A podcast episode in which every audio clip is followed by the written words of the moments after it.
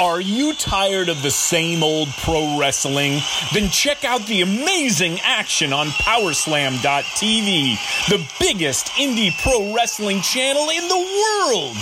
Get over 4,000 hours of the best pro wrestling events from over 110 of the biggest names in the industry from over 15 countries around the globe.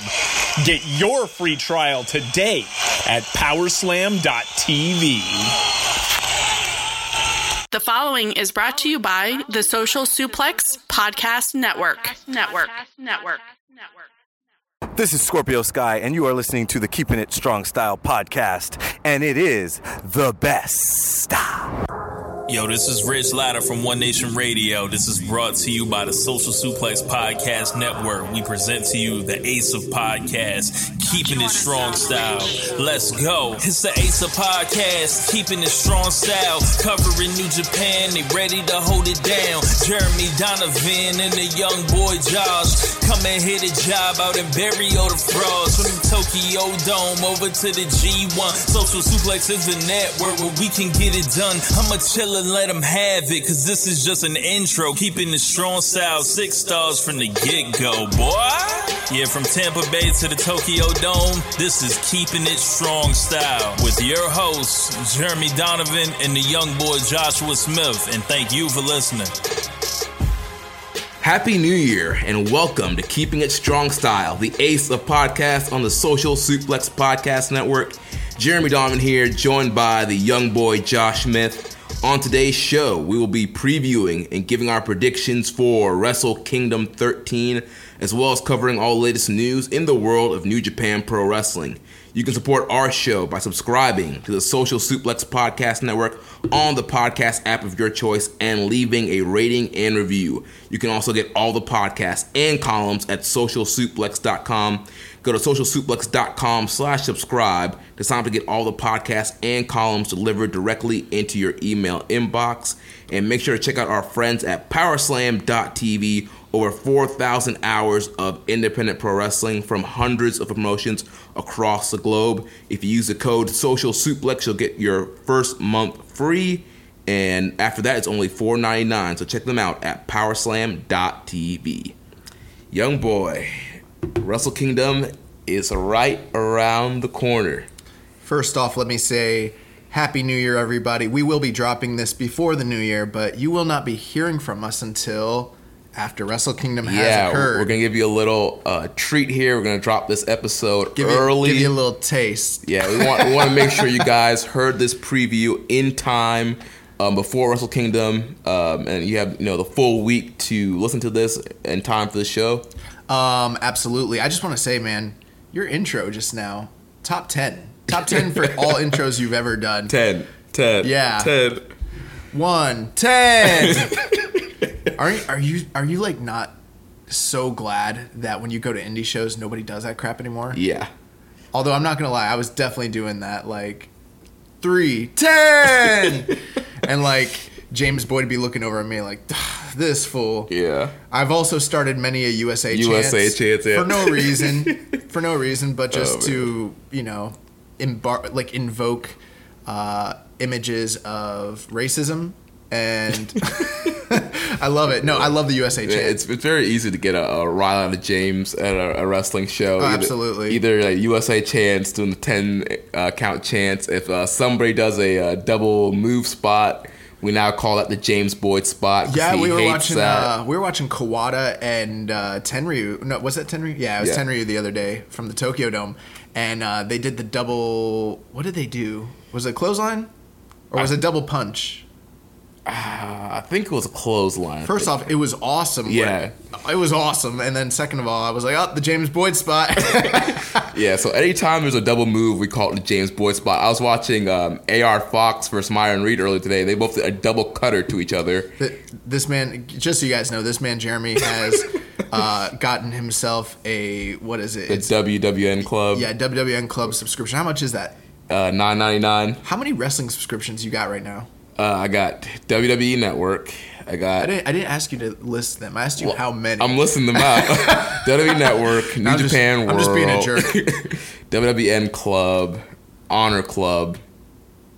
That's it. Four. No Power Slam TV. And of course, oh, I got my Power Slam TV. Yeah, Power Slam. So five. Yeah. Five. Oh my god.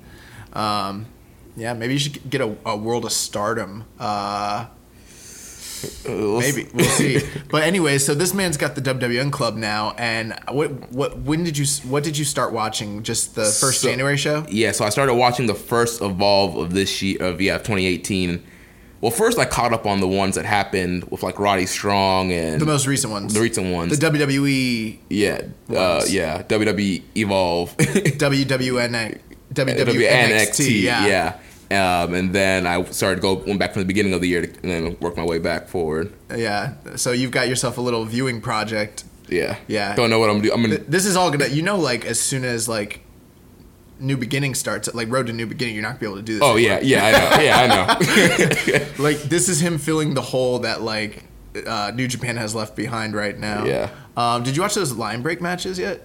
um, the only one I saw was the Young Lion match. They're Uh, all young lion matches, right? Except for the main events. No, because on the second one, the first the first card, the first match was Young Lion. The second match was Rocky against uh, I think. Oh, gotcha. Okay. Um, so, but there was no commentary, and it was kind of throwing me off. I kept like finding myself like zoning out. you're not a true wrestling fan.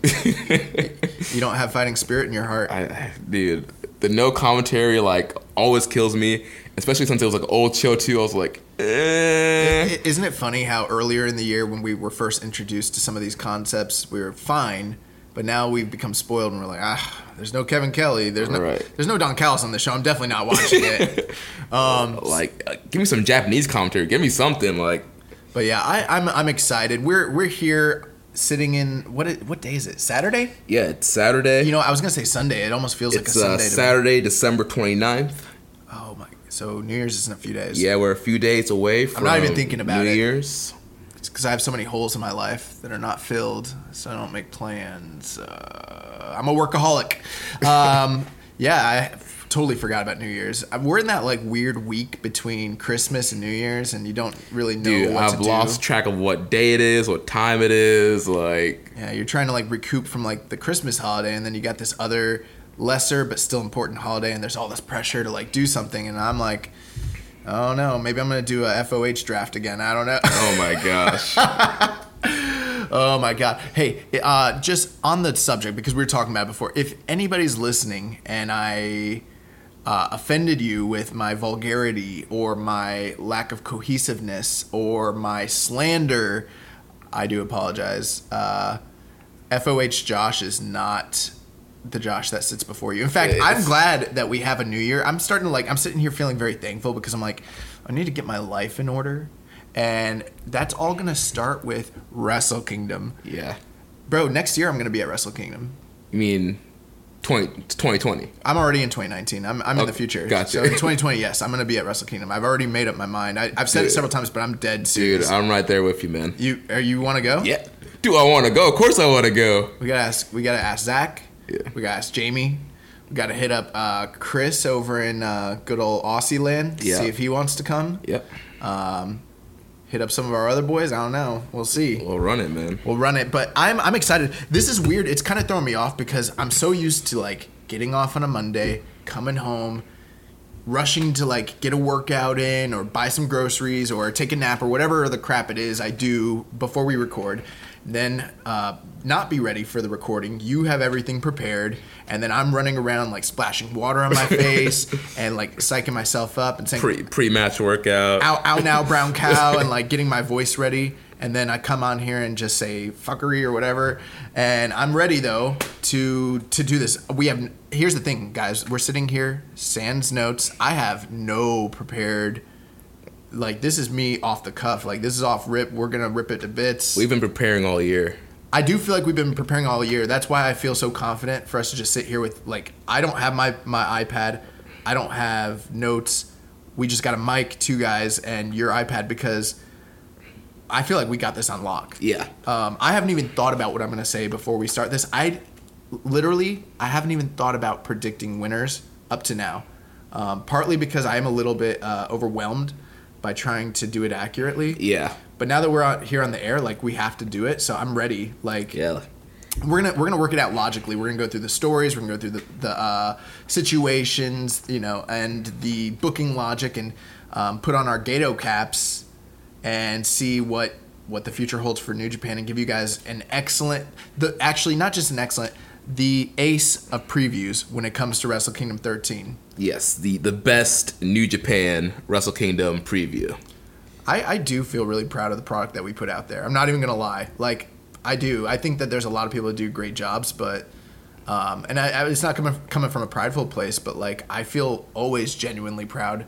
Aside from the FOH draft, I feel genuinely proud of the podcast content that we put out. Yeah, man, we're we're on fire right now. So, we're, we're such marks for ourselves, dude. I'm the biggest mark for myself. oh man. Oh my god. So All right, let's let's, let's, let's get this going. So we things are going to kick off with the pre-show, the number one contender gauntlet match for the never openweight six-man tag team championships, and we have the team of Taguchi, Toru Yano, Togi Makabe, the team of David Finlay, Jeff Cobb, and Yuji Nagata replacing Michael Elgin. We have the team of the best friends, Chuckie T. Beretta and Hiroki Goto. We have a KES team of, or a Suzuki Gun team of KES and Minoru Suzuki. And then the final team is a Bullet Club Elite team of the villain Marty Scurll, Tokyo Pimp, Yujiro Takahashi, and Hangman Adam Page. What a lineup. So let me ask you, since we're on the subject, we're not getting a Rambo this year. Right. With us not getting a Rambo, we are getting um, five six man teams here but we are not getting a wacky any sort of wackiness. So there's not going to be a cheeseburger coming out. Like these are the five teams to right. the best, at least to our understanding. Right. I mean, who knows? Day of that could be like there's a, a special six team. Although the gauntlets, I don't think the gauntlets in the past. I could, correct me if I'm wrong. I don't think they usually have this many teams. Five. It's usually like three or four. Yeah, I, I feel like four. Yeah, so this yeah. and it's already a long match, so this feels like it's gonna be long with these five teams. Yeah. On the pre-show, so I'm not expecting them to throw anybody else out there. Um, so part of me is kind of disappointed. Like I loved the new the the Rumble. I love the Rumble. Like, you know, seeing like Kitamura come out there and all these surprises. Scott Norton, Cheeseburger, Muta, Great Kabuki, all these. I don't. Did Muta ever, I don't think Muta ever came out okay. for one, but like Kabuki definitely. That's, did. What, that's what I meant. Yeah, yeah, Kabuki, um, yeah. Fujinami came out one year, which was great, and I, like I've been on this like quest to see Cheeseburger win it because he's always in the finals. Yeah, he always comes down to the very end, and it looks like New Japan has failed us with their long term storytelling. Like we're maybe next year, maybe next year, but um. Do we have any idea the order that this match is going to take place? I don't know. Um, we really don't, we have no clue who's yeah. who's going to be be like starting basically and right. And okay, so maybe we should just go team by team and, and talk about you know the backstories if there is any. Um, let's start with uh, we'll start with Taguchi Japan. So we've got uh, Ryosuke Taguchi, Toru Yano, and Togi Makabe who essentially are three guys from three different stables. I mean, obviously Togi Makabe and GBH is only two guys, and he does in the past he has regularly teamed with the Seigigun guys of Taguchi Japan. But seeing Toru Yano thrown in there, and you know the, the, the most violent players, that kind of reunion between him and Togi Makabe is a very interesting mashup. You've got two comedy guys, and then Togi Makabe, who's the Unchained Gorilla. Um, what do you think of this? So it's very interesting, and I did, I did see a funny team name for these guys on Reddit called they were called the uh, most violent perverts. Oh, with, the Gucci on there. that, uh, that's apt. Um, but you know, like you mentioned, yeah, it's a kind of a mix match team because these guys are kind of representing three different things and kind of all being put together here. We saw recently uh, Makabe kind of helping out Chaos in the middle of this um, Bullet Club Chaos War, and you know they're doing those. Um, what's it called? The recount those yeah, re- those the history of history chaos. Casts, they're yeah. very good. Um, um, and also shout out to uh, at NJPW Phoenix, Amy. Yeah, because she's got she. I mentioned it before. She's got an awesome write up on her Twitter, talking about the history that the most violent players. It's required reading. If you haven't read it, definitely check it out. Um, so we've got that team, and then on the next team we got Dave Finlay, Jeff Cobb, and Yuji Nagata, and this feels kind of like a mashup of guys that are truly I would call Seigigun. Like Jeff Cobb really hasn't even found his place in New Japan yet. All we've seen him is teaming with like Elgin essentially. Right. And uh, Elgin was supposed to be in this match, has a knee injury, so Nagata is replacing him, which makes this team even more of a kind of a mixed match. Because at least with Elgin and Cobb, they've been teaming together. Well, you know, Yuji Nagata has a very long standing um, Tokyo Dome January 4th uh, streak, and this is actually, he was going to be off the, the card, and now it's going to keep his streak alive. Yeah. Uh, no Liger. Yeah, dude. The first time since 89, um, you know, that he hasn't wrestled in the Tokyo Dome. So that's uh, that's kind of sad. Uh, yeah, this is just a very strange team. I'm. Uh, I'll, we'll save our predictions. I mean, do you have much to kind of analyze here or say about the, these guys? Not really. I mean, it's just kind. to me, it's just kind of like, a- almost like just a random pairing almost of these three guys, and Yeah. yeah, there's not really much backstory to talk about those guys there. So then, um, we'll we'll talk about the Suzuki Gun team. So we've got KES and Minoru Suzuki, who did have some uh, some heat going into the World Tag League after they wrestled one another. They kind of squashed it, and um, this is a dominant team. Yeah, dude, this is probably one of the best like three man teams you could make out of Suzuki Gun members. Well, you've got you've got Minoru Suzuki, who's one of the most notable exclusions from the main roster card. So you've got to uh, assume that his chances of possibly winning this and headlining the um, New Year's Dash card the next night are fairly high because I mean he does tend to come on in the first part of the year after Wrestle Kingdom. It tends to be like a hot streak for him because they depend on him during that time period, and also KES coming off a, successful World Tag League, but they haven't been in the title picture for a while. Um, you got to imagine that they've got their eyes on these six man uh, titles as well. Yeah, um, like like you mentioned, man, these guys are so probably the three most dominant guys in the whole faction. You know, minus like Zack Sabre. Um, I can definitely see these guys, you know, running the gauntlet, so to so to speak. You know, Sure. yeah, and just destroying guys here. Um, then, and I'll before we move on, I'll say I could see them coming in in the middle and then being like, maybe maybe one of the other teams goes through two two different guys and they're doing really well, and then KES shows up, and, like- just- and, and you know, and they just get them out of there real quick because you know that that's probably what's going to happen. Like, um, but let's talk about the Chaos team. Yeah, so we got best friends Chucky T. Beretta teaming up with Hiroki Goto here. Allegedly best friends. So Chuck E. T's been doing this whole um, they did this whole thing, the World Tag League tour, where he kind of snaps in the middle of the match and um, gets DQ'd and starts hitting his opponents and even sometimes his teammates with chairs and weapons. Um, so it's going to be interesting to see here is Chuck E. T going to be able to hold together in this match, or is he going to snap again and cost the Chaos team here the match? Generally, I would usually say that with the storytelling, you you would save something like that for a bigger show. Um, and since this is on the undercard, maybe you don't do that. However, they did a lot of the storytelling during the World Tag League, which you know weren't necessarily big shows. You know, Right. Um, so I could see them uh, totally continuing that storyline here in this six man tag match. And I, f- I have a feeling it's going to culminate. My prediction is going to culminate at New Year's Dash in some form or fashion. That's typically the time when we get a lot of shifts and changes to start out the year. So I feel like this match is going to be like the final draw or seed to lead to whatever it is that's going to happen, whether it's Chuckie T and Beretta squashing it, whether it's one of them turning on the other, or what have you. Um, so we'll see with that. But the interesting thing is Godo. Yeah, another big star left off of the main Wrestle Kingdom card.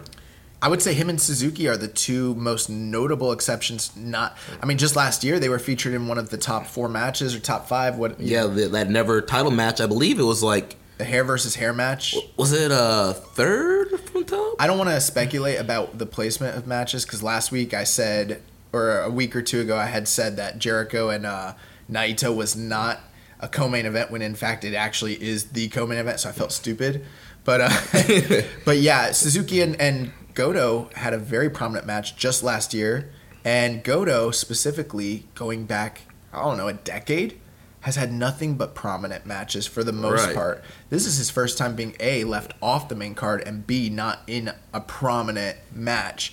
So you gotta imagine him and him and Suzuki are kind of favorites in this, but I don't know if him being saddled with the best friends, how that may or may not affect his chances. Right, and also from a performance wise, I don't even know if he's going to be motivated to go all out because he's on the pre-show and he's in this six-man tag here. Well, a lot of guys in New Japan show a lot of professionalism, and even if he doesn't put on like a classic performance, I'm gonna assume that a he probably will have a chip on his shoulder, hopefully, Yeah. uh, for being left off the card. But B, uh, they're in the Tokyo Dome, so that might motivate him. And True. then C, um, I gotta anticipate that him being left off the card was more like an, a necessity, like an evil, necess- a necessary evil, Right. as opposed to what they want for him. Right. Because they usually protect him. So I think that this match could hypothetically propel him to some sort of storyline going into the New Year's Dash as well. So I don't think it's all bad. And then our final team, we've got uh, the Bullet Club, the Elite, the, the Bullet Club Elite. Uh, I, I don't know. I don't know what you want to call this team, but we got uh, the villain Marty Scurll, uh, the Tokyo Pimp Yujiro Takahashi, and Hangman Adam Page. Yeah, so this could be um, the last New Japan appearance of Marty Scurll and Hangman Page. Um, no way to know for sure. Um, you know, That that ticker is is buzzing. yeah, we're, we're recording this before the big announcement that's supposed to happen on January 1st, so maybe we'll get some more information on what these elite guys are going to be doing. Maybe but maybe AEW will want to sponsor Social Suplex and partner with us. maybe we'll see. Um, but yeah, so definitely, you know, makes sense having these um, Bullet Club Elite team on the card here. Um, with their future kind being in jeopardy, I really don't see them um, winning this thing or go going. Maybe they might go far just because of Scurll and Hangman are, are you know have been featured heavily in the past couple years.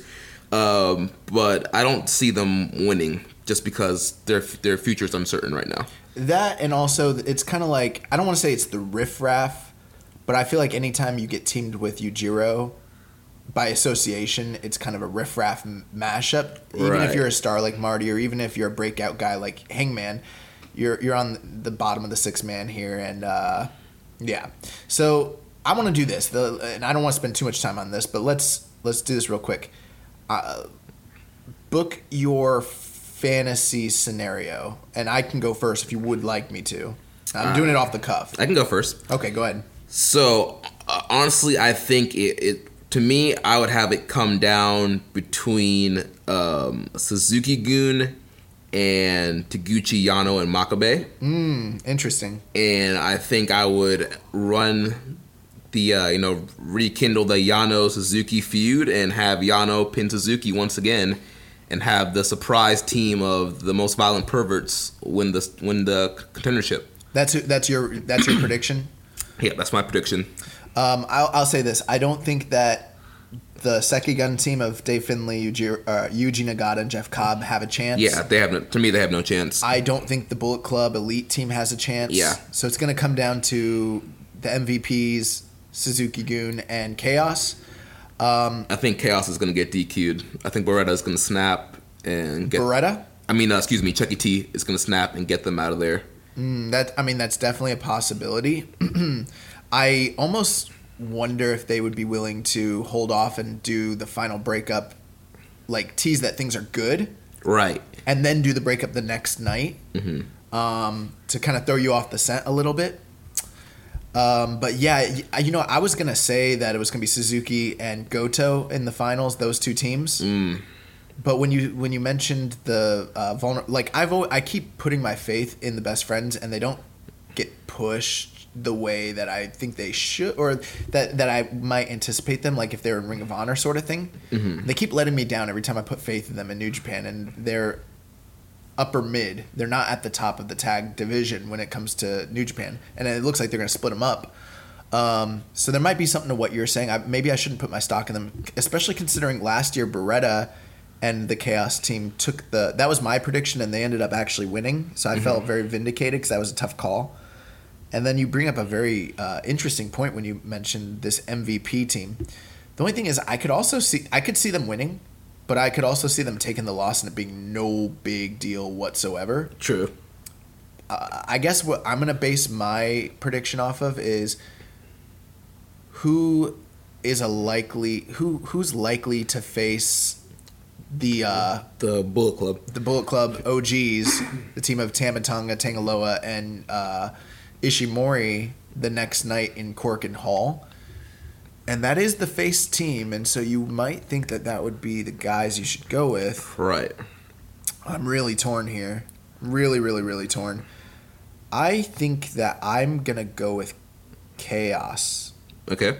I was I was initially not considering who That you, that could make sense, especially you know there's been the tease of Chuckie T being the the mole. The mole. So if they go with your kind of thing of holding off the the, the snapping, like so they they're fine this whole gauntlet, they win the gauntlet.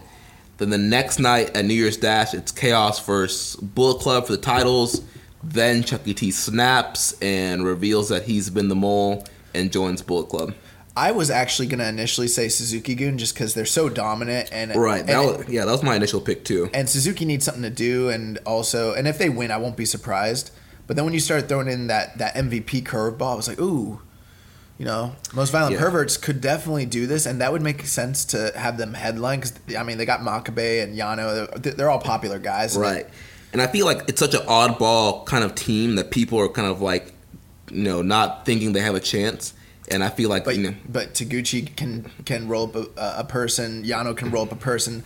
Can't count out Makabe. So Right. I think those are the three teams to look at. But I'm gonna, I I the scenario that you painted with the best friends that wasn't even really what I was thinking so much. I was just like, Goto needs something to do. Hold off the best friends uh, split, and then maybe you do it in the main event of Korakuen. That's an easier story to tell. But I think you have also interesting story options if you take the Taguchi Japan team and put them in the main event. So I would say that, believe it or not, I kind of think those are the two most likely winners, especially considering that you've got a, a heel team the second night. right. And it, I mean, is it going to be compelling to see Suzuki Gun take on the OG Bullet Club in the main event at Korakuen Hall, two heel teams, and you know there's going to be a bunch of the Suzuki, Suzuki Gun type of stuff? Uh, from a story standpoint and for the type of event it is, I'd say no. So I am going to go with Chaos. Uh, there are parts of me that say no because it's Goto and it's the best friends. Right. But I think there's a story to be told there.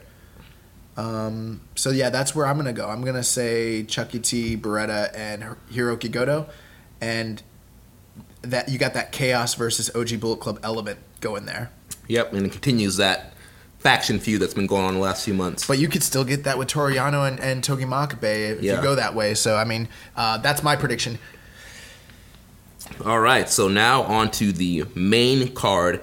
The first match of the main card, 60 minute time limit, the never open weight championship match.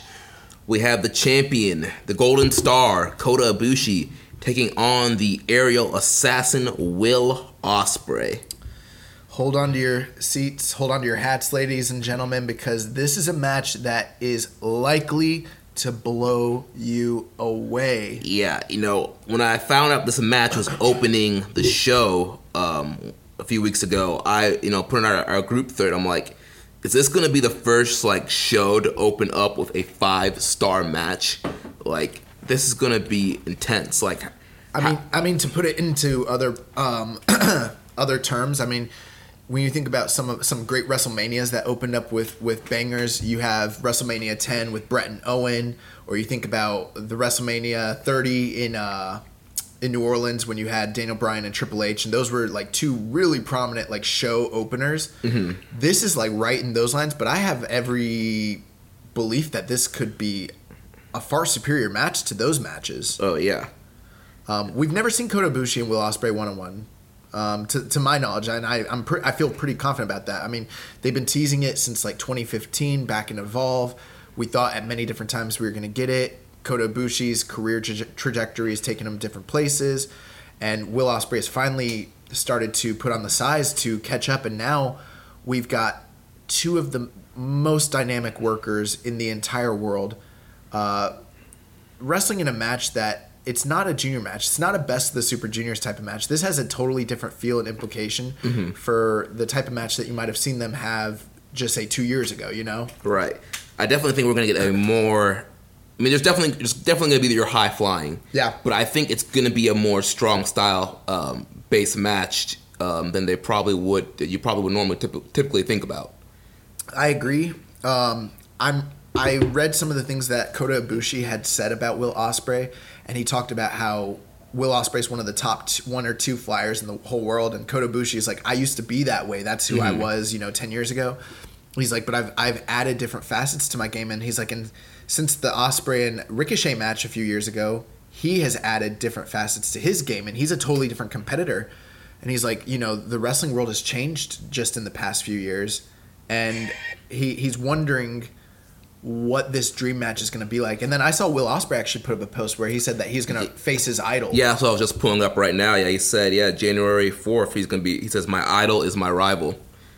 So obviously, this match uh, means a lot to both of these guys, and I think they're going to go out there within the time they're given and, and just go balls to the wall and uh, just give the best match they possibly can. I, I think that this match is going to have anywhere from 15 to 20 minutes, my, my guess. Um, I do think that we will see a strong style esque match, but with a lot of aerial, you know, precision. Um, my one, the one thing is, I do wonder if I, I think a lot of people have wondered, will this burn out the crowd or blow up the show? Because I mean, you got to imagine it's gonna be tough for anyone who has to follow these guys. You got to wonder, are they going to hold back to some degree, and will this be the first in a series of matches? I'm not saying immediate rematch, but over Right. the course of their career, now that they've done it, there's every indication that maybe at a G1 or maybe Right. In New Japan, they they normally do Space 'em out. do trilogies, but they are spaced out within the year. So like you said, like this could happen in the G one, then maybe New Japan Cup. Pow- New Japan Cup, maybe a power struggle later on in the year. Yeah. Um, absolutely. you know, there's probably gonna be more U.S. shows. Maybe they do it there. You never know. But then there's also the pressure on them. You have to imagine. There, I, on, on, the, on the one hand, it's like you're an opener, so there's pressure for you to have an opener style match. Right. To not blow up the crowd, to not burn things out, but to set the pace and tone for the whole evening. And then on the flip side, it's a it's literally a dream match. And there's the anticipation that's like you guys could ha- go out there and have a five star classic. Mm-hmm. And I feel like they have this very fine balance that they have to walk between having something that blows everything else on the whole card out of the water, which they could definitely do, Right. but to also set the tone. I think them being in the I'm gonna say like for me, I I'm gonna imagine that this match actually ends up being somewhere between four and a half to four and three quarters, very fast paced, and it's a style of match where they are feeling each other out. They end up going balls to the wall at the end. Um, and then eventually, once it's over, it does get you excited for the rest of it, and it doesn't make you feel exhausted like you just watched a war. Right. I think it's going to be a sprint more so than a prolonged like uh, epic. Right. I don't see it as being an epic. I think they got one in them, and I think we'll see that later in the year. Watch out for the G1. That's gonna be my that's my pick. I think these guys will be in the same block in the G1, and we'll see a, an epic at that point. But um, this is going to be a sprint, in my opinion, and it's going to be maybe one of the greatest opening matches of all time. I'm al- I'm almost picturing like a pace similar to um, the main event of All In. Yes, yes, that's a that's a that's a good yeah. But that was like twelve minutes. Right. Ooh, that could definitely be the case. I when I was saying uh, sprint, I was thinking along the lines of like Okada Omega three in the Okay, G1. yeah. Remember how fast that match Yeah, was? mhm. So that's kind of what I was thinking because I I don't see this as being a junior style match. I see it as being like a wham bam bam. I, I mean, they're gonna do aerial stuff, but I think it's gonna be fast. Um, so I mean, the real question now, and it's the toughest question because I think we know what we expect in terms of quality. Um, who's winning this? Man, and I and I've gone back and forth. I haven't even it. thought about it. I, I have because um, Wilfred Watches here on the Social Suplex Podcast Network um, is doing a, uh Wrestle Kingdom 13 prediction contest. If you go over to his Twitter at Wilfred Watches, uh, What can, up, Wilfred?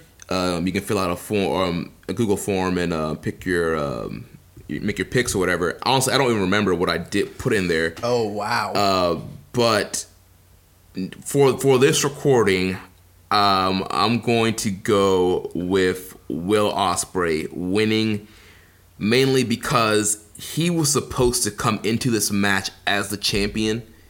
Um, so I feel like there are definitely plans on pushing Ospreay in this open weight division. Um, so I see Ospreay getting the win here. And, you know, Bushi with his contract situations, they tend not to put belts on him for that reason.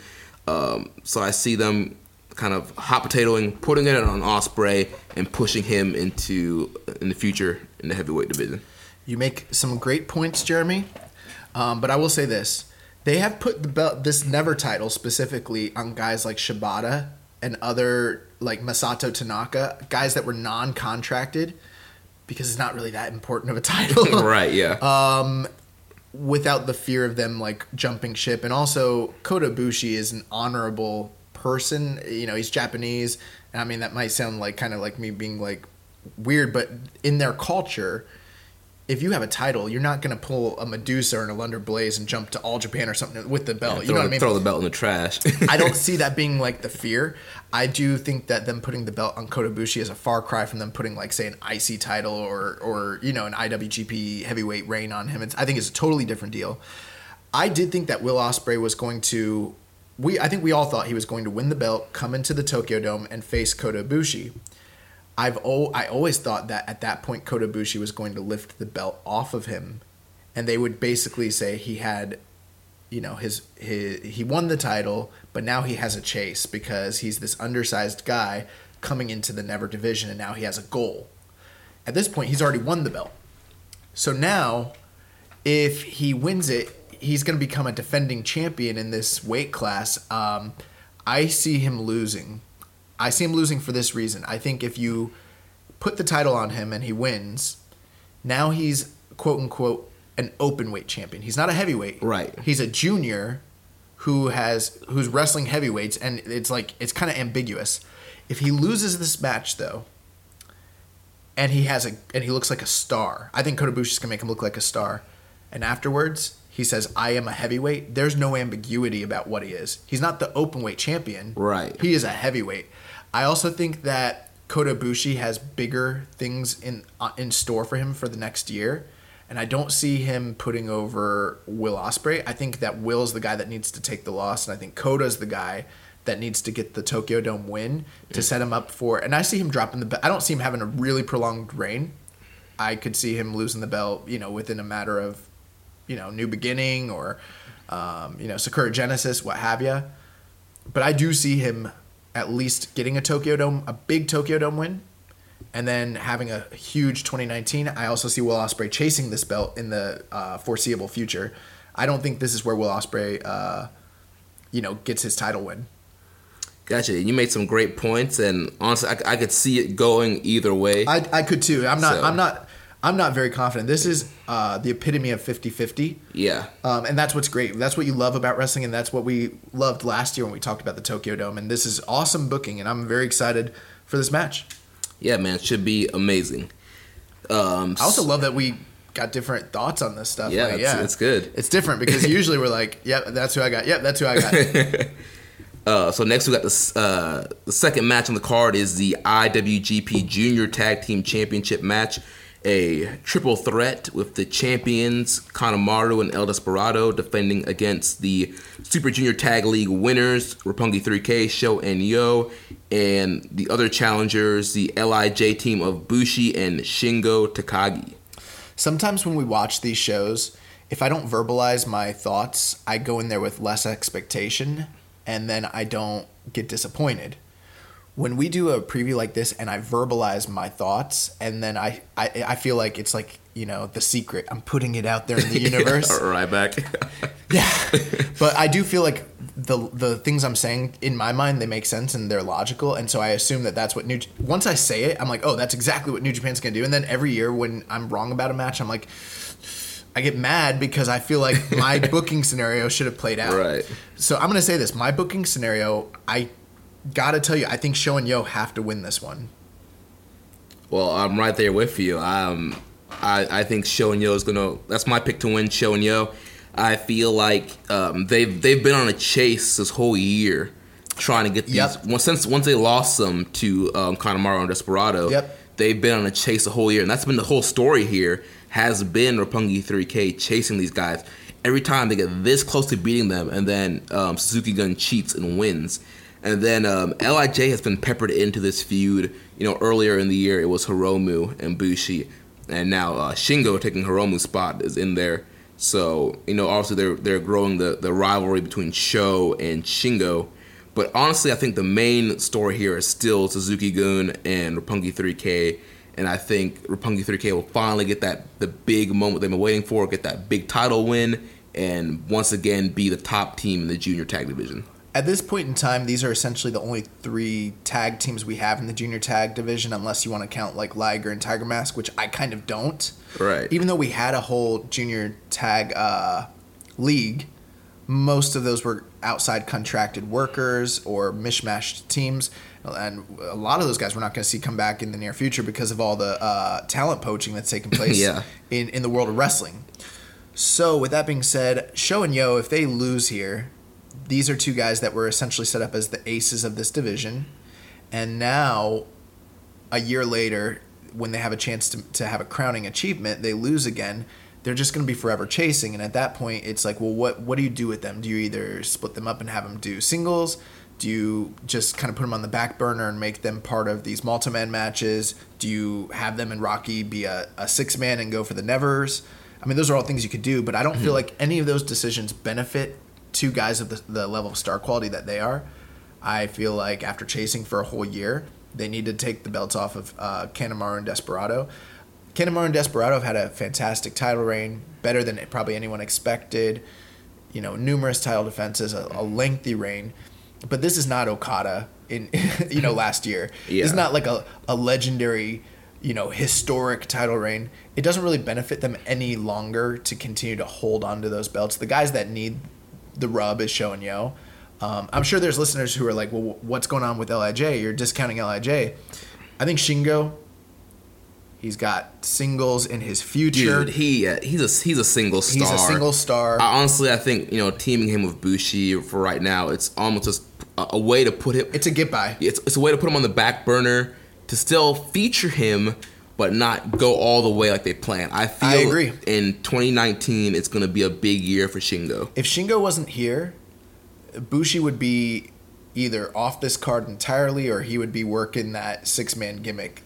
He's lucky that Shingo is here. Yeah. I don't think if Hiromu was around, they would be tagging. Hiromu No. probably featured in the junior title. Yeah, Um, so for that reason, I gotta say I don't see them putting the titles on them. Now they could.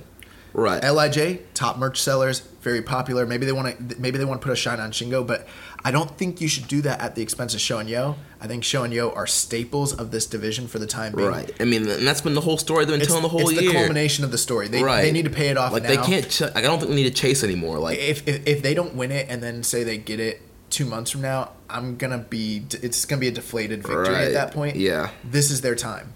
This is their time. They need to win it. I'm going Roppongi 3K all day. me too. And also, I think that before we move on, I want to say this: putting these three juniors right after Bushi, uh, uh, Bushi and um, Ospreay, very smart decision because they can kind of up the ante as far as aerials and craziness, but also it's not a singles match, so it's a totally different style match. This match is gonna be chaotic Yeah. and all over the place, and so they don't have to live up to the same standard that Ibushi and Ospreay set.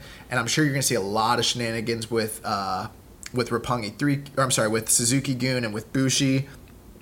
I think this is the smartest match you could have possibly put behind a big match like Ibushi and Ospreay Yeah.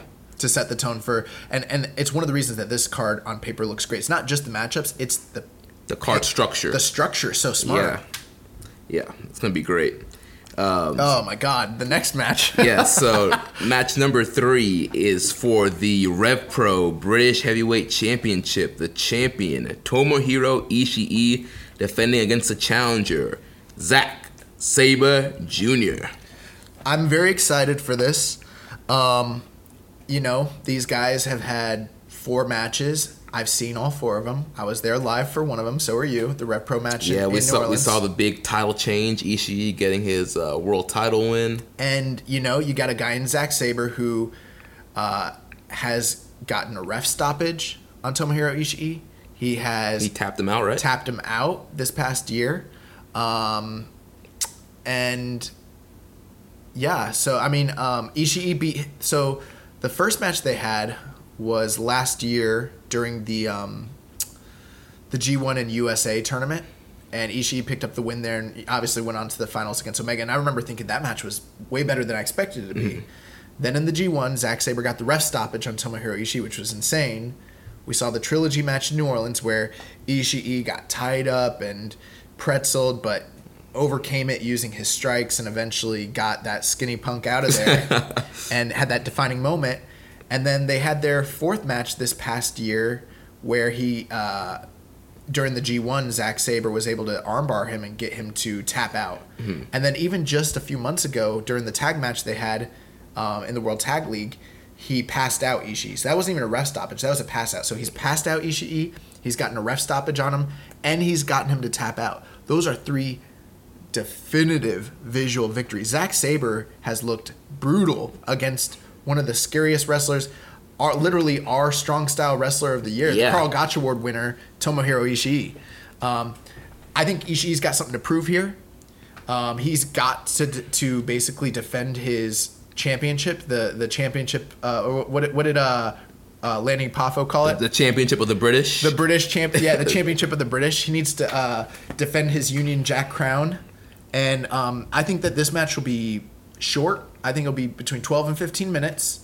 I think it will be excellent because these guys have so much familiarity with one another. Right, and not not only the singles matches, but like you mentioned, the World Tag League stuff. Also, there have been several tag matches in Rev Pro.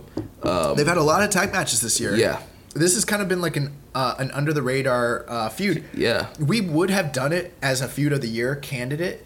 Um, but and same thing with maybe the Suzuki matches, but th- so many of them took place outside of New Japan. It didn't feel like it translated to being a major feud um, in New Japan. Yeah. But this feud has been going on, and this is the big, big payoff. I mean, Zack Sabre's never had a big Tokyo Dome match like this.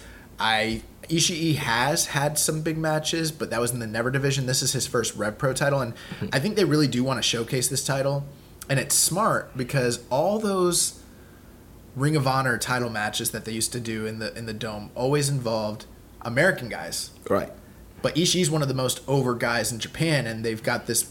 th- This is the smart way to get the Rev Pro title over in the Dome. Right. They're using two guys that are over in New Japan. Yeah, they made Zack Sabre a star this past year. Yeah. So this is a this is a high stakes match. It has meaning and significance. Um, I'm very excited for it. I think Tomohiro Ishii is going to retain the title here. That is my pick. Also, we're back to back on the same page. Now Uh, I'm nervous saying that because Zach is one of the all-time longest reigning Rev Pro champions. Mm-hmm.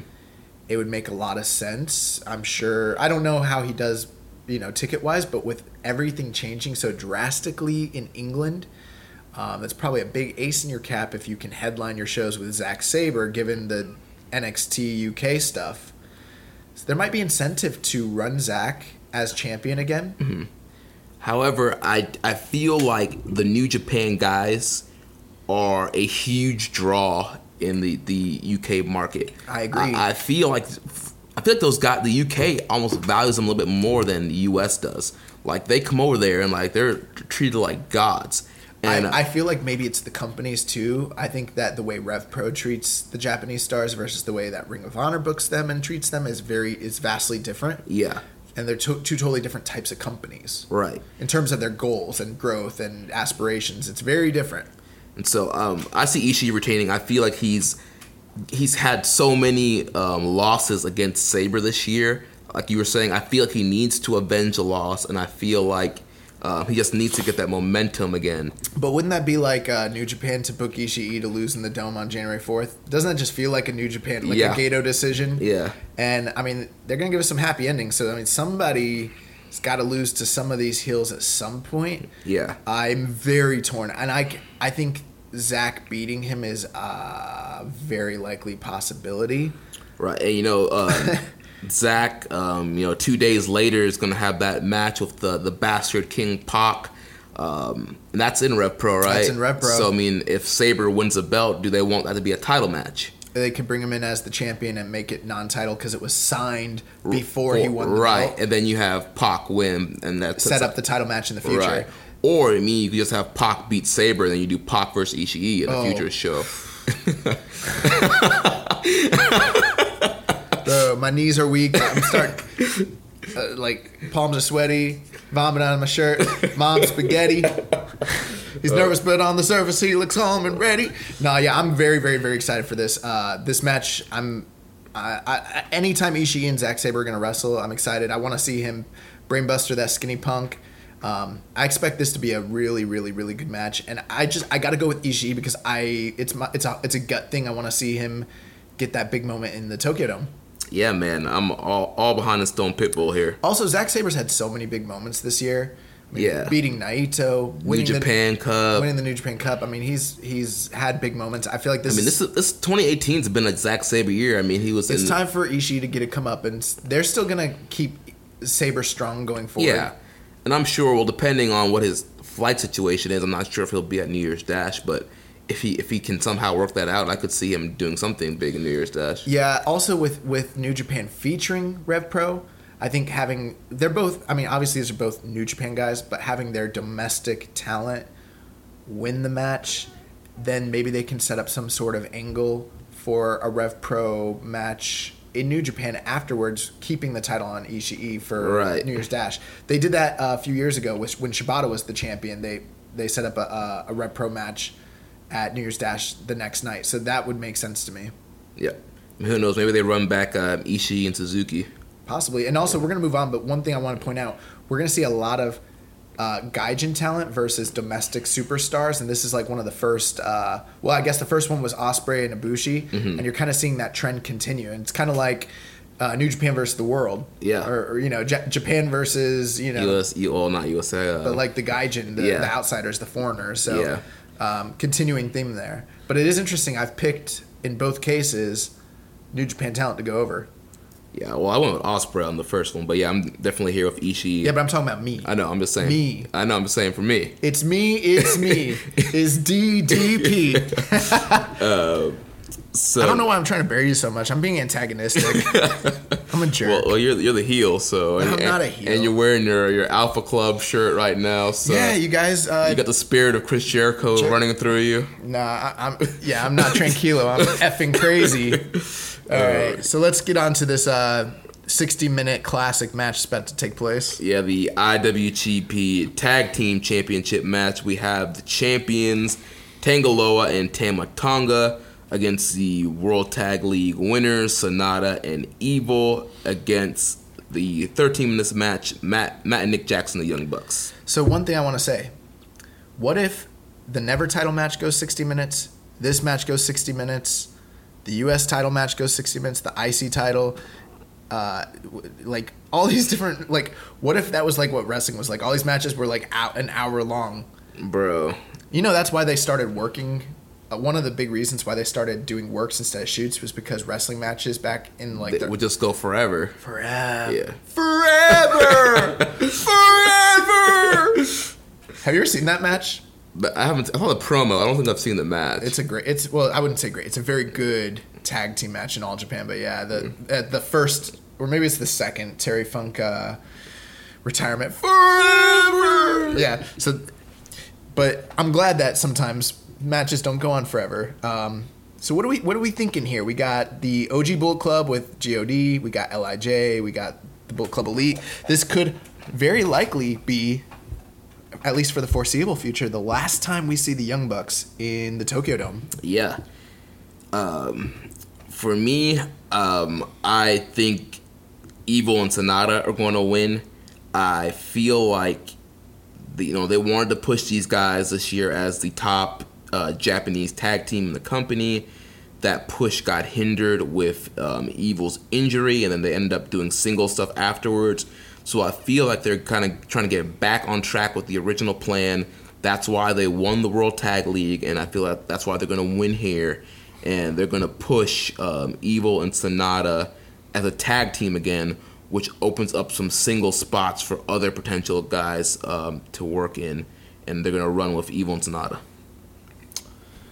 I am going to, and I never, I haven't put any thought into this, but just now, as we speak, I am going to pick Tama Tonga and Tanga Loa God to retain their titles. Um, I feel like you got to have some heels go over at Wrestle Kingdom.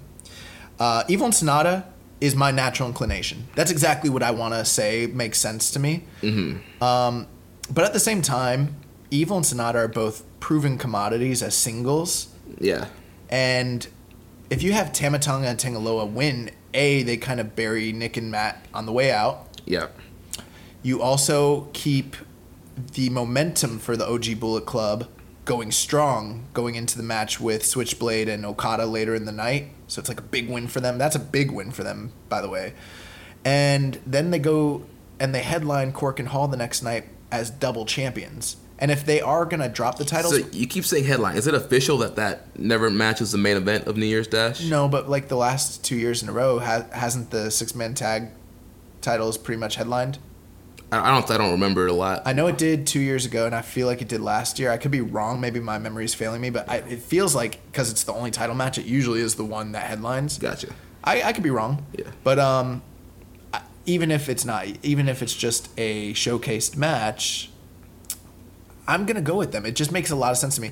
Sanada and Evil, if you have them win, yes, that would be great and stuff. But I have a feeling that come New Japan Cup time, we're gonna see potentially Sanada have a great run and that sort of thing, and maybe even Evil. Um, I think that with a lot of guys.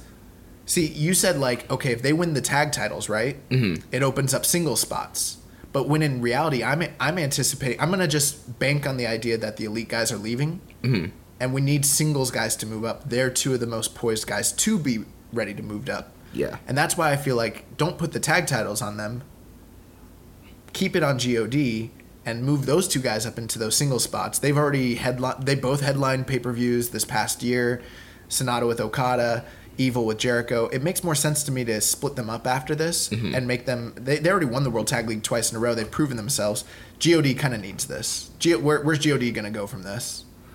You know, maybe they you know just run this the six man division.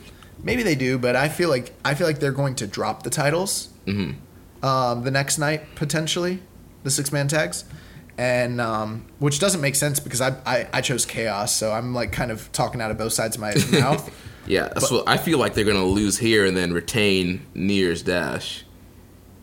But I don't know. It can, it can go like we've been saying. Like, it can go either way. Mm-hmm. So any any any other thoughts on this one? Um, no, that's essentially that's my thought. I think that this is going to be an entertaining match. Um, you know, I think the big thing is we're talking mostly about God and Lij, and we're kind of just discounting the Young Bucks, and you got to feel like they're going to be. I feel like they're going to be the ones who take the pinfall. Yeah, definitely. Um, you know, put put the guys over on your way out. Matt Matt's back is hurt, and uh, I feel like the, they're gonna. Tr- I feel like they're gonna try to do a blowaway performance because it's their potentially last time in Right. the Tokyo Dome. Yeah, Um, maybe Dude, we're, maybe what- maybe we're wrong. Maybe they're staying. Well, what if it's not? Like, what if like what if the elite guys like win all the matches and they're like They could. we're staying like we're partnering with New Japan and Yeah, they might be staying. yeah. Yeah. See, I, honestly, I do think that there will be some elite presence next year um, in New Japan. I don't doubt it. Um, but I, even with that, I still don't think the Bucks are Here, going to win here's here. the thing, though. If they all win all their matches, they're tipping their hand to what's going to happen going forward, or maybe maybe it just confuses us. I don't know, but it feels like if they if they lose all their matches, now there's uncertainty in the air still, Mm-hmm. and if they do stay, then great, you know. Mm-hmm. But they they're freed up to leave. So now before they make their announcement, you have no clue. It looks like they're leaving. You don't know what But the they're doing. announcement's happening before this show, though. Oh, is it? You're right. You're right. My bad. I'm I'm working off false pretenses. But still, the, even though they make the announcement, they're not saying whether they're staying with New Japan or not. So that there's still that. That's that, true. That mystery could still be. that's that's why you're such a great partner on this podcast. You're so astute. You're like Mike Tenay. You're like Chris Charlton. You're just. Uh, but yeah, so I this will be good. I don't think that this is anywhere going to be anywhere near the top match of the show, but it should be very entertaining. Yeah. Um, I see this being like two bruising teams kind of going up against a high flying team, and it's going to be pretty crazy. I'm gonna say Tanga Loa and Tama Tonga just use their wiles and their their snarkiness and And uh, Jado. and uh, yeah, they, they're going to have Master Heater out there, Yeah. and they're going to pick up the win. I say Matt is going to eat uh, a super power bomb off the top and get the one, two, three. And, and when Mm. on, I the, say on the injured back. and when I say that, I can see it on your face that you're like, this could happen. I, I literally, I, I, was like, I was like Nick Jackson for like having the, having the vision, like seeing like uh, Matt Jackson going up for that super power bomb. So yeah, I, I totally could see that happen. I, I'm, I probably am wrong on this one, but I'm gonna stick with no, my Lij makes a lot I of sense. with my gut and, Lij uh, makes a lot of sense. Remember last year when you picked Lij for everything, and you were like, "L- "It's gonna be an Lij night. They're winning. They're sweeping everything." Yeah, the- Oh, I remember. Yeah. because you were wrong, and I was wrong a lot too. Actually, Oh yeah, so I'm, I'm think I'm seeing. Uh, I think I picked Switchblade to beat Tanahashi. I was yeah. an idiot. oh man. So yeah, I see uh, Matt uh, eating a uh, Magic Killer from Lij. nice. So next up, we have the IWGP US Heavyweight Championship match. Oh my match. god, we still got five singles matches. What a card, dude! Yes, the champion Cody taking on the challenger Juice Robinson. Uh, Juice finally getting his uh, title rematch here. Yes. So Juice is um obviously Juice is on a redemption story arc. Um how many years is he going to have to be on a chase and a redem- redemption story arc? I don't know. but um you know, so he had earlier in the year kind of won the well not kind of he did. He won the US title from Jay White in the Cow Palace. We were all anticipating great things. This legendary title run, or at least you know a decent one. Right, at least a, a, a run. A run. There was no run. There was a stumble. He went, he went and he to, fell. He went to the B block and he got destroyed by the killers, and then he came out of it. And Cody, for some reason, got a magic title shot. Nobody knows why. He just you know called him out, got a title shot, and then beat him clean. Um, what what show was that? That was in the U.S. That, Yeah. that's Fighting Spirit Unleashed. yes. So, and at the time, Cody was the NWA champion, was fresh off of All In, one of the hottest acts in all of wrestling, and you know the Western expansion is killing New Japan. Apparently, that was that was all the rage and all the talk. But um, you know, Meltzer kind of said at the time that they were doing this to set up a Cody Juice match.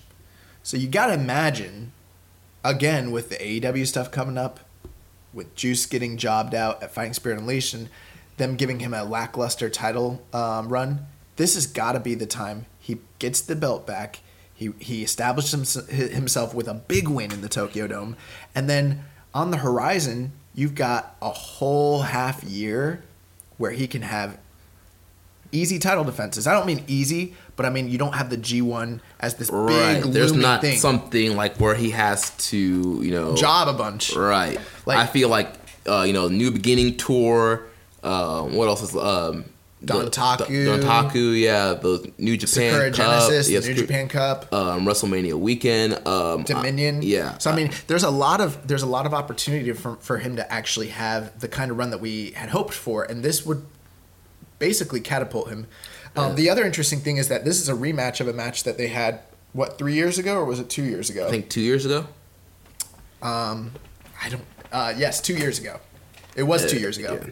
And um, you know, another reason why I think Juice is gonna win is you know he's going to be um, featured more in Ring of Honor next year. That's true. um, and I'm sure it, they're gonna want to position him more as a star for Ring of Honor. So I see him winning the belt here, and then potentially maybe defending that belt more in Ring of Honor in uh, 2019. What was the point of the U.S. title? It was for them to expand their presence. Their big partner in the U.S. is uh, Ring of Honor.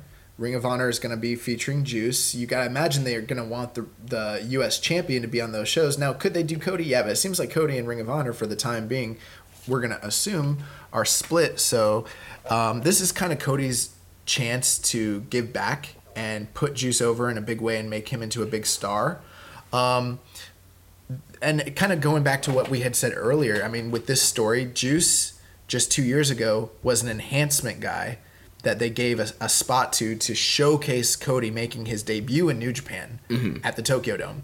They had a, they actually, I liked the match. I thought it was entertaining. It wasn't blowaway. Right, it was a good match. But it was a good match, but Juice was obviously not on Cody's level at the time. He was just graduating from the dojo, you know, this former NXT guy, and then you got Cody, who was like a former IC champion, you know, this indie darling, newly found indie fame, you know, Ring of Honor, Impact, you know, Evolve, all that sort of stuff.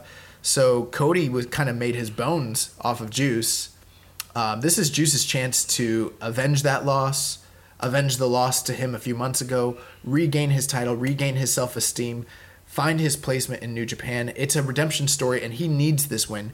Uh, if he loses, Then um, he's he's a geek. he's a geek. He's a jag. Um, I know that uh, a lot of times people are like, "Well, hold up, hold up," but you know, there are times where a guy can only lose in the big situations so many times before you go to him. Right. And they need to not do that to Juice. Like this is his chance. This is time. The fans are behind him. Cody, he needs to get Cody out of there. uh, I think this match will be good. Sound like Rich Latta. Um, but yeah, I think it'll also be a, a good match, and yeah, I'm I'm firmly behind Juice, and I'm hoping that uh, Juice uh, goes over here. And then our next match, we have the IWGP Junior Heavyweight Championship match. The champion Kushida taking on the challenger, the Bone Soldier Taiji Ishimori. Very, very, very exciting match. I don't think we've had a Kushida Ishimori one on one match yet. Yeah, they were in the A block and B block, uh, respectively, during the Best of Super Juniors. Um, and if they've ever had a singles match, maybe outside of Japan or outside of New Japan, I'm not uh, aware of it. Um, so they kind of been saving this match. This is what I projected to be the finals of the Best of the Super Juniors. And I was wrong, and I dissuaded a lot of you listeners who sent in your ballots for that. I apologize, but we're finally getting it here, and um, all I can say is that this match is going to be great. But I anticipate it is time for them to make Taiji Ishimori a star. He he's been looming in the rafters like Sting in '97 and it's time for him to descend on Kushida and to hit him with the freaking bat, hit him with the freaking uh, Scorpion Death Drop, hold the bat to JJ Dillon's neck, run wild on the NWO, kill fake Sting, and avenge WCW. So it's it's Ishimori's time. Yeah, and once again, I agree with you. Um, uh, Ishimori's been somebody they've been building since he came to the company. He had that big win against Will Ospreay um, night one on the Best of Super Junior tournament. Um, he's another guy. I feel like he's almost been in a Shingo role where they've kind of kept him on the back burner with like the never six man titles and um, featuring him, but not in like big roles. And now finally they have the opportunity to push him again in a singles role. So um, I think uh, Ishimori is going to get the big win here. Yeah, I mean, uh, this match has every um, opportunity, given the talent level and given the skill of these two guys, to be a, an, an incredible match. And I think a lot of people are sleeping on it. I have heard like other podcasters though be like, "This is my sleeper pick to be match of the night," and I do say there's no way that given the matchups that are on this card, it could really realistically be the match of the night. Only because I don't feel like there's enough story behind it or enough anticipation. But I think the crowd is going to. I think that they're going to tell a compelling story. It's going to be very athletic based. Ishimori is a dynamo in the ring. Kushida is the consummate professional and just an incredible talent. But his time in the junior division, I mean, he's done everything there is to do. He does not need the win. Ishimori needs the win. And again, the same way that I predicted the OG Bullet Club to win the tag titles, I see him getting the big win here, taking the junior heavyweight title, and give and giving that momentum to Jay Whiteo when he faces Okada. But this match should be excellent, um, and I think it could potentially be a big star-making performance for Taiji Ishimori. Definitely. We've seen Kushida do that for Hiromu in the past, different guys. Um, and I think that this is Taiji's chance to catapult himself. Yeah, during the award show last week, we all three of us mentioned, you know, we felt like Taiji, we want to see more of Taiji um, featured in New Japan, and I feel this is a way to do it. Put the belt on him here, and then just give him a that six month run. Have him, you know, go through challenger after challenger, make him look strong going into the best of the Super Juniors. Maybe when Hiromu gets back, Yeah, that we, they run it back because we that was you know the junior match of the year apparently. Mm-hmm. Um, so yeah, I'm excited. I'm yeah, excited. It's gonna be great. I feel bad for Kushida because I feel like he's gonna be looking up at the one, two, three, and he's gonna be wondering what where do I go from here. Like he does every year. Yeah, but this time feels more definitive because now it's gonna be like really where does he go from here? It kind of reminds me of like Liger when Liger like ran out of stuff to do in the junior division and he was like I've done it all. What happens next? yeah. But Kushida's younger. Kushida versus Ospreay, never open weight title. Well, also think about this. His contract's coming up. and he was one of the rumored guys to be jumping ship. Yeah, I'm not saying he's going to, but I'm just saying like Mm, it's possible. It's possible. Yeah. What's Kushida sitting in NXT Takeover? What's Kushida doing in the impact zone? um, so next up, we have a special singles match between this one's special. The Very- other singles matches were not special. This one's special. yes the uh, But they've all been title matches, haven't they? yeah Wow, non-title, yes non-title 60-minute time limit. The Rainmaker Kazuchika Okada taking on Switchblade Jay White, the most improved from the uh, Keepin' It Strong Style Awards. Oh man, this is this is a tough one. Yeah. So um, Neither of us want to talk about it. I, I'm Neither of us want to open our mouth because neither of us want to be wrong and say something stupid. Is what I'm like sensing right now because Yeah. I don't want to start this off and be like, well, "This is what it is," Yeah. and then and then be embarrassed because this one feels it feels like it should be so obvious. And let me just say, I think we both think obviously we think Okada should just take this one, but there's a I have a lot of doubt and I'm scared. well, I'll, I'll, I'll shoot first. So I, I think Okada is going to win. Um, I feel like when this whole this whole feud with Jay White, he's kind of been, um, you know, on the bottom end of the feud. Um, every turn you you go, Jay White's laying Okada out. Uh, the Bullet Club destroyed the Dream Team during the World Tag League tour. Um, Jay White beat Okada in the G1. Jay White's had Okada's number for so long now, and uh, you know I think this is the moment that Okada finally gets some comeuppance and finally you know gets some revenge on Jay White and um, uh, Gedo. And I feel like we're gonna see like the reestablishing of the Rainmaker here, and um, kind of launching Okada into a big year.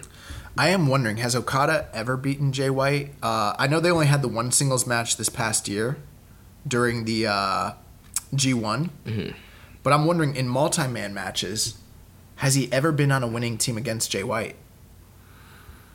Uh, I'm cage matching it right now. Yeah, go ahead and do that. Cause yeah, off the top of my head, right now, I'm only thinking about the uh, the Bullet Club versus Dream Team matches that happened during the World Tag League tour, which they you know they won none of those matches. Well, I mean, you had a you had a really, really, really good point when you said essentially, um, you know, even if even if he has ever been on a winning team against Jay White, he's never pinned Jay White. He's never beaten him on a one-on-one situation.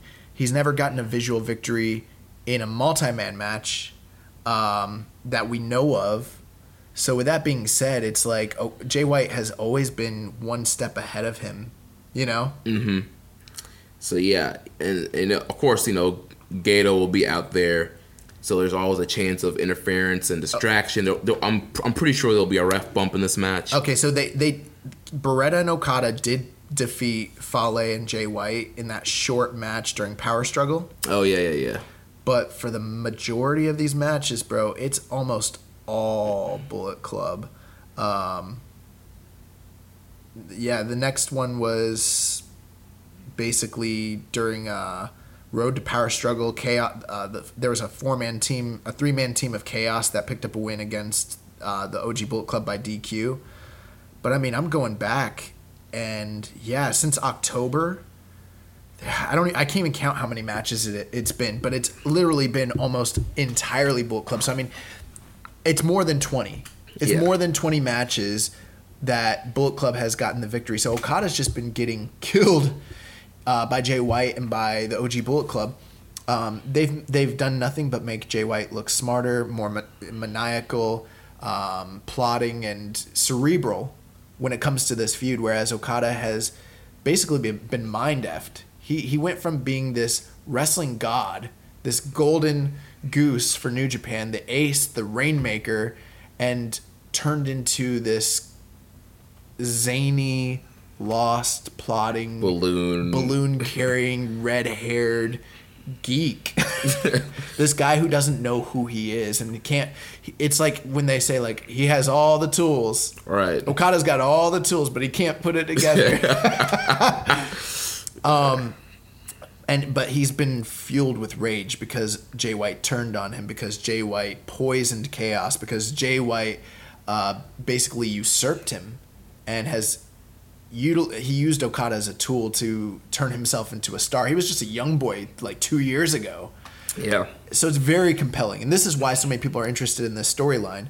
And so you got to imagine that this is Okada's chance to redeem himself and slay that dragon, and you know basically get the monkey off his back. Yeah. So that's what that's what I'm that's what I'm picturing here. My fear.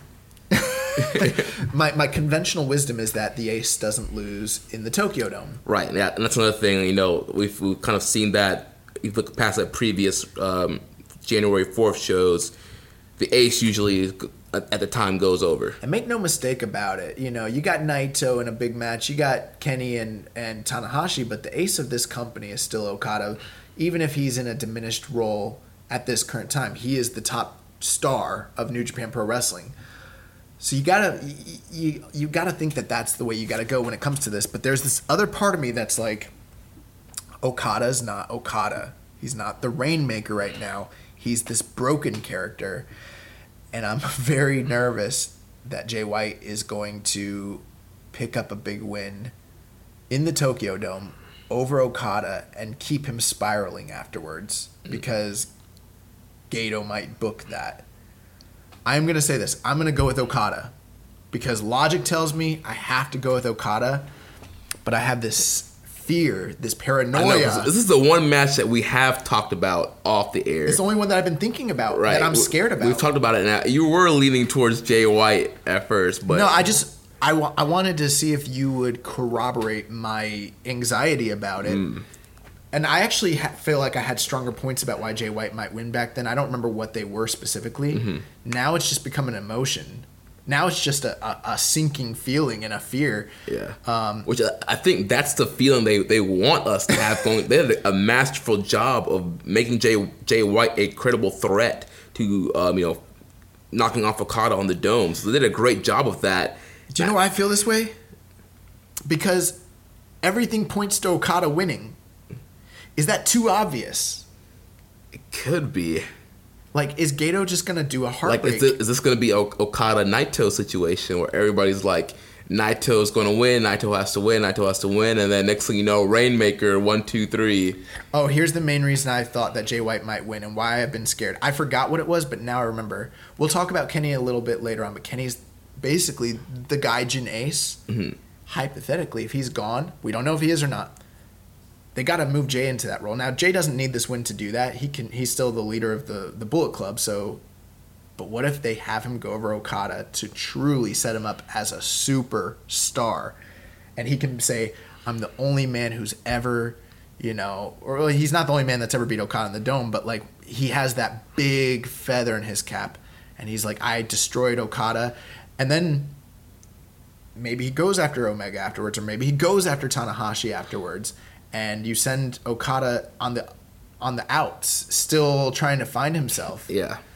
It's a scary thought because it could happen. It It, could, makes so right. much sense to me, Yeah. but I gotta go with Okada. Yeah, I feel I don't know. I feel like we're going to get the Rainmaker coming back. Oh, no pants, I I don't know about the pants. no long boys. I don't know about the Long Boys, but I feel like we're to get the Okada. He's to come out, no balloons. He's to hit Rainmaker pose. The Rainmaker Bucks are to fall from the dome. Bro, you want to see me mark out when that music hits, but then there's no No. like yeah, and the music keeps going. You're gonna see me freaking pants off, shirt off, spinning it like a helicopter. I'm gonna kick over that love seat over there. I'm gonna wreck Strong Style Studios. I'm gonna break your TV. And we're not even gonna know what happened because I'm because it's it. We already won. There's no pan, like no, but I'm just playing. But um, I'm gonna be excited if he if he comes out in the gold and the pink and come or maybe even something new that we've never seen before because that's probably what he would do. It'd probably be a new attire, Right. As long as he gets I rid of the red hair. and- Yeah, I feel like we're going to get the gold hair. yeah. We're going to the, the Okada Bucks. Oh my God, yes, Dude, I feel, I'm, I'm excited. Like just thinking about it, I'm like, yeah. So um, now here, before we move on, this is the the big thing. We're talking about you know speculations, the story, the build. What about this? Jay White has never had a truly great classic match. The one that people could probably point to is the Juice Robinson match, and even that is not I wouldn't say in the same category as a five star classic. Right. And people are waiting for him to show up and show out and show that what kind of performer he can truly be. It's been the one big knock on him this year from a lot of pundits and you know uh, fans. Is he going to do that with Okada? Because regardless of the outcome, regardless of the build and all that, if this match is a dud in the in the number three spot, because that's where he was last year with Tanahashi, I think, but somewhere near here. If it's a dud again, like he was, like if he draws a dud in the dome with Tanahashi and then one with Okada, what do we say about that? Doesn't matter how good his character work is and all, and his mic work and all that. Mm-hmm. And are we going to see a, a classic? Like, what do you think? Do you think it's realistic that we see that, or what do you think's going to happen? I don't know. I mean, he's wrestling Okada. Um, and I, like I say, I feel like we're going to get that prime Rainmaker back. So I feel like Okada's going to work really hard to make sure this match is really good. Um, and then it's going to be up to Jay White to kind of step up. Um, you know, I, I feel like it's going to be a very good match. I, I feel like it's going to at least be uh, above four stars. if, if it's above four stars, it'll be passable, but people will still have the criticisms. For me, you gotta go at least four and a half, no less. If it's less than that, this will actually, in my opinion, be somewhat of a failure because it's Okada in the dome. Right. And I and, and the thing is, I think with the placement, they've got this before the Jericho and Naito match because I assume that's going to be a brawl, and then you're going to get a classic again with Kenny and Tanahashi. Mm-hmm. So they're slotted in a place where they can have an epic classic, that the Okada match, which I love, and I feel like if he can't do it with Okada, then we gotta really re. re We got some problems, Chief. yeah, we're gonna have some problems because all these uh, allowances we've been making for this kid, and we've been saying give him time, let him develop, and he's he's shown us a lot. But if he can't deliver in the big spot, doesn't matter if he wins, doesn't matter if he's a the foreign ace. I don't care what you do. If he can't deliver, this is New Japan Pro Wrestling. This is the promotion where you gotta deliver on that level. If you can't do it with with Kazuchika Okada, who's probably the best wrestler alive today, who can wrestle any style, we got problems. Yeah. So I'm like almost. That's another thing I'm fe- I'm fearful of. Are they going to deliver? Yeah, I think a lot of people have been questioning, you know, how you know how good is this match actually going to be? The story has been great. Um, Jay White promo wise has been great. Man, if it's one of them G- Jay White G1 matches, you can miss me with that. All right. If it's one of them chair shot matches from the G1, and you know what? I didn't like the Tanahashi match that much. The one that everyone's like, oh, it was way better. Uh, The- yeah. The G one. No, no, no. Um, the the rematch for the briefcase, and everyone was Oh, like, oh, okay. everyone was like, oh, it was so great, and I was like, there's a lot of smoke and mirrors, man. Yeah. We're in the Tokyo Dome. If you give me that, I'm I'm gonna hand wave this match. You better deliver. I, I feel like there will be some smoke and mirrors though. Uh, I, I I guarantee this. I'll make some allowances, but there's a way to do it within the context of having a great match. And I don't think that Jay White has really mastered that. And I don't want to see it to the extent that it has been. They better give me a classic. Yeah. Because it's because that's what we need to see out of Jay White. If you want to be in this company, you want to be on that level, you want to draw, you want to be a superstar, you better perform Yeah. against Okada. Because I mean, I def I definitely feel like there's gonna be a ref bump in here, and Gedo is gonna get involved. Sure, sure, and I'm all, I'm all for that. I'm not against those sorts of things. I'm not I'm not this purist where it's got to be a catch as catch on the mat classic. Right. This is not Okada Tanahashi. This is this is been built over a year. I expect for things like that to happen. But if it's like the G1, and you know what I'm saying, like if it's like the matches he had in the G1, you can miss me with that. Or if it's like Wrestle Kingdom last year. Oh yeah, and if and if you that was that was them trying to have a mat Classic and it just didn't it didn't deliver. It was like it was a- flat. yeah, it was flat. I mean, it was fine. It was fine. And if this match is just fine, and we wrecked Okada over it, and we elevated Jay White over it, and then they just come out here and they do a fine match, I will call this a failure, mm. All right. and, and that could happen. Yeah. and I'm scared that, that could there's, a, there's a lot of fear and anxiety for this match. for this specific match, absolutely. Uh, but I'm excited. yeah. It, It's not all negative because Jay White could get elevated. This could be the night that Okada makes Jay White. yeah. and and going forward, everything that we've been saying about this guy and the potential he has, and everything we've seen from him, it could be, um, you know, fulfilled. Yeah. Uh, so next up, we're at the semi-main event, the IWGP Intercontinental Championship match. The champion, the Alpha Chris Jericho, taking on Tetsuya Naito. Uh, I'm expecting this one to be a, a, a brawl. It's it, it, that's that's been Jericho's style of match. Um, I expect the same thing. I am very excited. I'm excited for this match now. Um, you know, um, I don't know. I, we, I feel like we talked about it so much the other week. Um, I'm trying to like find words for it. Yeah, um, you know, um, both of these men have come out in the last uh, weeks and said that it's going to be both of their opponent's last, Last match. match. They're here to which, put 'em out which, of wrestling. Which makes me think we're definitely getting some kind of crazy bloody brawl.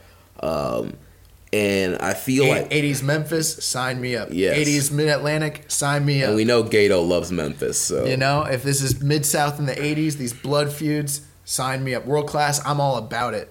Um, and I feel like um, going into this match, I feel like Naito has a psychological edge on Jericho. Uh, I feel like Naito, you know, based off the press conference and the videos, that uh, you know Naito has been tranquilo this whole time, and that has just kind of riled Jericho up. I feel like going into the first match, Jericho wasn't as riled up as he is now. Yeah, he was under Naito's skin the whole time. Naito was kind of like distracted with other things. Jericho was like this nuisance. He just he kept interjecting himself into Naito's career. Naito's like, "Who is this dude? Why is he? Why? Why, Yeah. why are you doing this? I don't understand." Yeah. And at this point now, he's had time to ruminate. He's had time to grow, and he's been more. He's much more prepared for what he's going to get with Jericho. The first match was a bomb. He got bamboozled and bombarded. I mean, Jericho jumped him and beat the crap out of him to start out mm-hmm. the match, and he never was really able to regain his his placement. I think this time he he knows the tricks that Jericho plays. He knows the games that he has. In kayfabe, you could say he's studied him. He's watched the tape. Right? Yeah, he's done his homework. He's done his homework.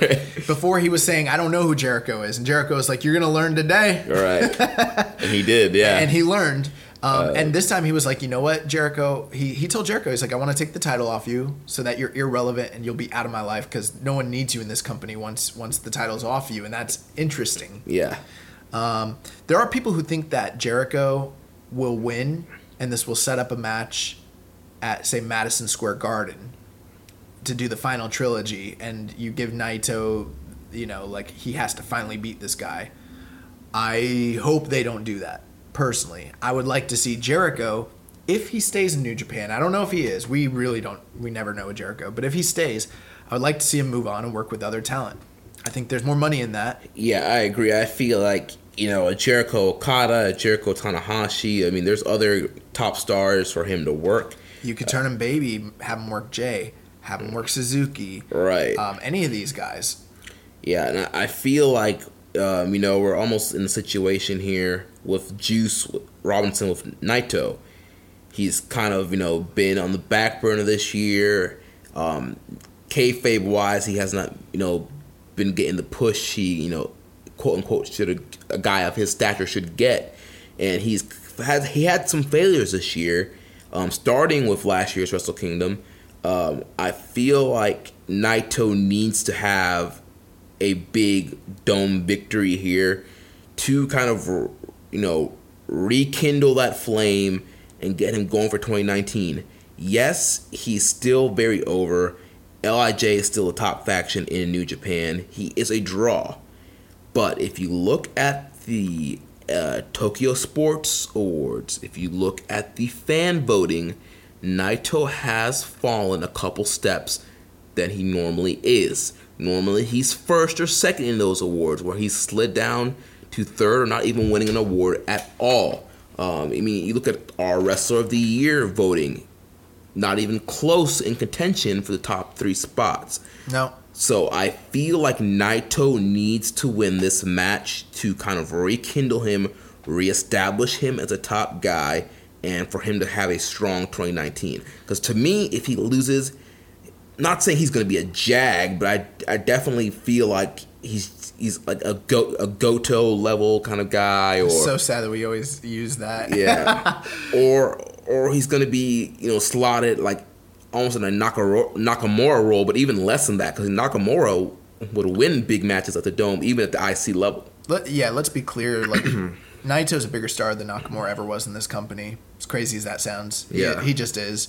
Um, but from a booking standpoint, many times they treated Nakamura better than they have with Naito, and they've really. Uh, and I, I mean, I'm not. This is not a criticism. We've talked about you know the Naito thing all year, but let's just kind of go through his trajectory over the past year. We thought it was going to be his moment against Okada. He loses in the Dome. He goes to the New Japan Cup. He loses to Zack Sabre Jr. Uh, he- you know, he got jumped by Jericho. He ends up in a big feud with Suzuki. He does win the belt, but in a match where, up to that point, people had been saying, well, he's been losing, but at least he's having great matches. And then the, in the Suzuki feud, the first match when he won at Hino Kuni, That was a dud. it, it, it, well, it not was- not, not was a, dud, but you know, it did not live up to the expectations. Right, yeah. Also, he got saddled with the IC title again, and at a point, it didn't make sense. It was like, why? Um, and it kind of felt like they were putting him at a certain level. After that, he ended up losing the big match at Dominion to Jericho. So again, three huge losses throughout the year. Then he comes into the G1, and we expect, oh, that's going to be the time they rebuild him. He loses to Omega. He right? loses, That was the first night, right? He lost to Omega. Yep. And he had a lot of he had a great G1, but no one talks about his G1 because by the end of it, it was pre- even though he was quote unquote in contention to win, you saw the handwriting on the wall. He wasn't going to win it. When he got beat again by Zack Sabre on the B Block final night, he, he- then it's like okay, another big loss, another tournament that he doesn't win. Um, he got beat by Kenny Omega, who's the IWGP champion, which is a big match. And there was so much, you know, heat going into that match with the Omega's comments about corners, and it was just very apparent that he wasn't going to be near the title in the foreseeable future. So again, it was another huge setback. Um, and then coming out of the G1, he had another feud with Suzuki. He won that, but it just kind of felt like he was just staying in place. The rest of the year, he kind of just seconded the rest of Lij. He supported his teammates. right, and he had he had some kind of lower card feuds with guys like uh, Yoshihashi and um, Taichi. earlier in the in, earlier in the year. Yeah. The, the big the big feud that he had going into Power Struggle where he won and kind of started rebuilding him was that he finally beat Zack. He finally beat Zack. Mm-hmm. Yeah. But it took all year. So yeah, not only in real world has his stature kind of lowered, but in kayfabe. So now we're here. Jericho's in front of him. And there's people who are going to criticize them putting the IC title on him again, and I get that. And you know, there's people who can wax philosophically about what the IC title represents to him and all that. I, I think that's neither here nor there. I think the big thing is that you got a big star in front of him, and you got the Tokyo Dome, this contentious place where he's suffered big defeats Yeah. in main events, in co-main events, and it's his time. He has to beat Jericho. The whole thing with Jericho, Jericho respects this business so much, and he has always been somebody who's been known for coming in and getting guys over. The whole point of this was to get somebody over. They did not bring Jericho in so that he could retain this IC title and then get him over in April next year. That just doesn't make sense. Jericho's got other business that he needs to do. I see him probably beating some top stars later on in the year if he stays, but this is Naito's time. His time. His time. Naito time. He's got he's got to win this match. Yeah, And I think this is going to be a very violent and brutal match. This is going to be Naito's real man match. yeah. This is going to be a uh, strong style fight of the year candidate Contender- for twenty for twenty nineteen. I agree. I think it's going to be awesome. I'm very excited for it, and um, I'm gonna be happy when Naito finally gets the big win. Yeah. Um, people will be wondering what's gonna happen with the IC title. I have no idea. Right. But at least he'll get this big marquee win. moment and get some momentum going into the uh, new beginning tours. I will. I'll. I'll. If he loses, this whole thing where all the fans are like, "Win, win" with Naito. Like, when's it gonna happen? I will finally be like at that same point. I'll be in the the the camp that's like, when are they gonna pull the trigger with their top one of their top stars? Like, they gotta. Naito's gotta win. It, Yeah. It'd be bad to me. I feel like it's bad business if Naito loses at this point because they have diminished him a bit.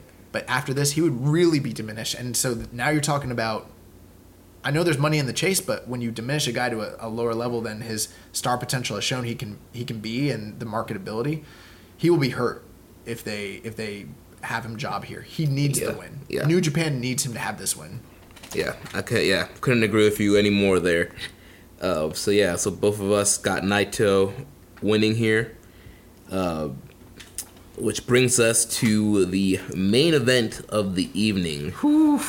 The IWGP Heavyweight Championship match.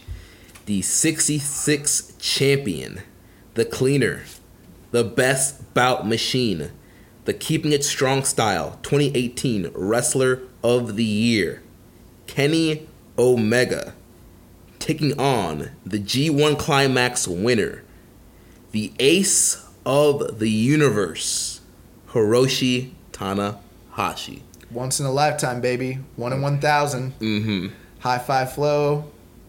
One, two, three. Good night, Irene. The ace gonna ride again. no, you know what? I'm just saying that stuff to be funny. I'm very. Uh, I don't. I don't know. I don't know, Jeremy. I, I don't know what to say I here. feel like this match is almost like um, Okada Jay White for me. It's very I can honestly I can see this match going either way. originally when we were around the G1 season and it started to become very apparent like oh my god they're going to do Kenny and Tanahashi. We knew that they were going to do it for a variety of reasons. It, in the Tokyo Dome they just tradition ever since they started doing the whole G1 winner gets a title shot at the Tokyo Dome and even before that ever since these um, Tokyo Dome main events became like a New Japan thing, and it wasn't something where they were because in the early days they were doing these big dream matches between you know Noah guys or M- TNA guys versus New Japan or All Right. Japan or whatever. Once it started to become a more focused thing in the Tanahashi era, they typically, for the most part, are not. They would not run a match where the two guys wrestling had wrestled in a singles match in the previous calendar year. Right. Kenny Omega with his G1 run and all the feuds he did, anyone who was a top challenger, whether it could have been Jay White, Tetsuya Naito, Chris Jericho, Okada, all these big names, it just seemed like, well, he already wrestled all of them. There's only one true, and even Ibushi. They gave us all those matches this year, and thank God they did. That's why Kenny Omega's Wrestler of the Year. Uh, Ishii. I mean, you can go down the list. Mm-hmm. But it became very apparent that the guy in the A block that he hadn't wrestled, and that was a protected match, and that could draw, was Hiroshi Tanahashi. Yeah. And once we saw Hiroshi Tanahashi win the G1 and they revitalized him and rekindled him and rebuilt him so quickly and made him a legit like contender and a threat, it became very apparent what that match was going to be. But at the same time, the whole time it was happening, I was like, there's no way that when we go to that match that there will be any doubt in my mind about who's winning. It's going to be the story of the old dog, one last chance to ride, one last chance to run it, but he's going to get put down by the new crowned champion and Kenny Omega. This is going to be Kenny Omega's crowning achievement, and they're going to build him. Then AEW happened. Then the elite stuff started happening. Then the doubts came into play. Then Tanahashi resigned, you know, a deal. And then Tanahashi looked so convincing. And now it's becoming like I'm very nervous. I don't know who's going to win this match. And just a month or two ago, you would have asked me, I would have said, well, Kenny Omega's for sure going to win. Now we don't even know if Kenny's going to be in this company the next night. Yeah. It's yeah, it's a very yeah, honestly, I this match I, either guy could win this matchup. Like to me, there's not a favorite going into this match. From a story standpoint, last year, remember how confident I was about Naito winning? Yeah, both of us were. No, you picked Okada. I did. Yes, you picked Okada. I in- did. In I the don't dome. I thought I picked Naito to win. Oh, no, I'm sorry. I'm sorry. Remember how confident you were to pick Naito? Yeah. And then I was so confident. Yeah, you you picked Okada. Yeah, yeah, yeah. I'm sorry. I picked Okada, and I knew for sure Okada because from a story standpoint, business standpoint, Yeah, I remember. I thought you were crazy. I was like, it made it just made all the sense in the world to me. Mm-hmm. There is that like um, conspiracy theorist in me that wants to lean towards Tanahashi. Also, my natural proclivity for being a Tanahashi fan. Um, but the truth is, it makes more sense in the long term to go with Kenny. Um, but I feel like Kenny could leave, and I'm scared of Kenny, and, and that's why I don't know this time. I don't know this time. Yeah. Um, I think for me, I think I'm going to go with Kenny. Um, just because uh, even if all elite wrestling happens, um, we've seen in previous years that Kenny's New Japan contract does allow him to take outside outside dates and work with some American companies that are not necessarily partners with New Japan. Um, I think he could still have a full time New Japan deal and then do some shots for AEW because we don't even know what their tapings uh, is it going to be monthly pay per view is it going to be TV We don't even know if it's going to exist. Exactly. So maybe Kenny does a smart thing, gets a new contract for next year, which allows him to do some AEW shows, um, but still remain in New Japan. what if Kenny drops his belt? What if Ibushi drops his belt and the Golden Lovers are gone? I mean, that could happen, dude. Yeah. That could happen, especially since there have been reports about issues with money, issues with merch, um, issues with management, um, not being satisfied, not feeling appreciated, things like that. And then this other opportunity arises. Maybe they take the gamble because that's the kind of guy Ibushi and Omega are. You mm-hmm. know, they felt like they built. I mean, this. I think the stuff they're saying in their promos, especially Kenny, about having brought up this company when it was could have faltered, you know, and all these mm-hmm. other guys left, and he helped save the company. And he feels underappreciated and maybe underutilized, undervalued, even though he's got the title. Yeah. That could all be real, or maybe we're getting worked. Maybe he's just a master worker. We're some simple marks. Kenny is playing the game, and we are just a part of his world. I don't know. Um, there's a part of me that also feels like you put the title on Tanahashi, maybe Kenny's staying, but you put the title on Tanahashi anyways, and now you've got a natural future feud. You've got a, a Kenny loses, right? I'm sorry, Kenny wins, right? Mhm. There's not that much money in a Tanahashi Kenny feud down the road. I mean, it's done. You have Kenny lose. You got a you got a easy to book return match maybe in at Madison Square Garden or after the New Japan Cup or what mm-hmm. have you. I mean, they, there's money there, and I mean, and then you kind of give Tanahashi his last run. People will be pissed. Yeah. that's like a Gedo thing to do. Eh, you know, part of me why I'm going with Kenny and why I had I predicted Ibushi to drop the never open weight title is I think you know Ibushi he beat Kenny in the G1 and has never gotten his title match has not really said much about getting um, a title match. So I'm feeling like Omega gets to win here and then Ibushi freed up from the never title is like all right I want my my ti- I beat you Kenny like where's my title match?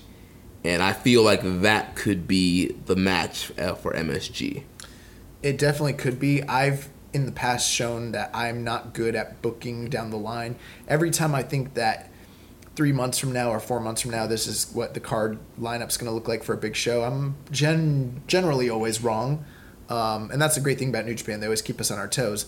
I'm much better at analyzing a card on paper as we see it, as opposed to projecting future. Uh, I mean, I didn't even see like Okada having breaking the title record. Right. It was right in front of our face. And I didn't even see that. So my whole thing is I am um I'm scared because you know we always say that thing like the ace doesn't lose in the Tokyo Dome. right Kenny's not the ace, man. There and and I'm inclined to want to say, well, obviously Kenny's going to win. He's the ace. But guess what? he's not He's not actually the ace. He's just the guy holding the title at the top right now. Okada is still the ace. Not Naito, not Tanahashi, not Omega. there's value in them. I'm not discrediting them, but there's only one guy who's really, really the top dude in New Japan right now, and so that leaves the. po- I'm not saying Omega's going to lose. I'm saying, but it leaves that possibility Right. because if he loses, it's not like their top top guy lost.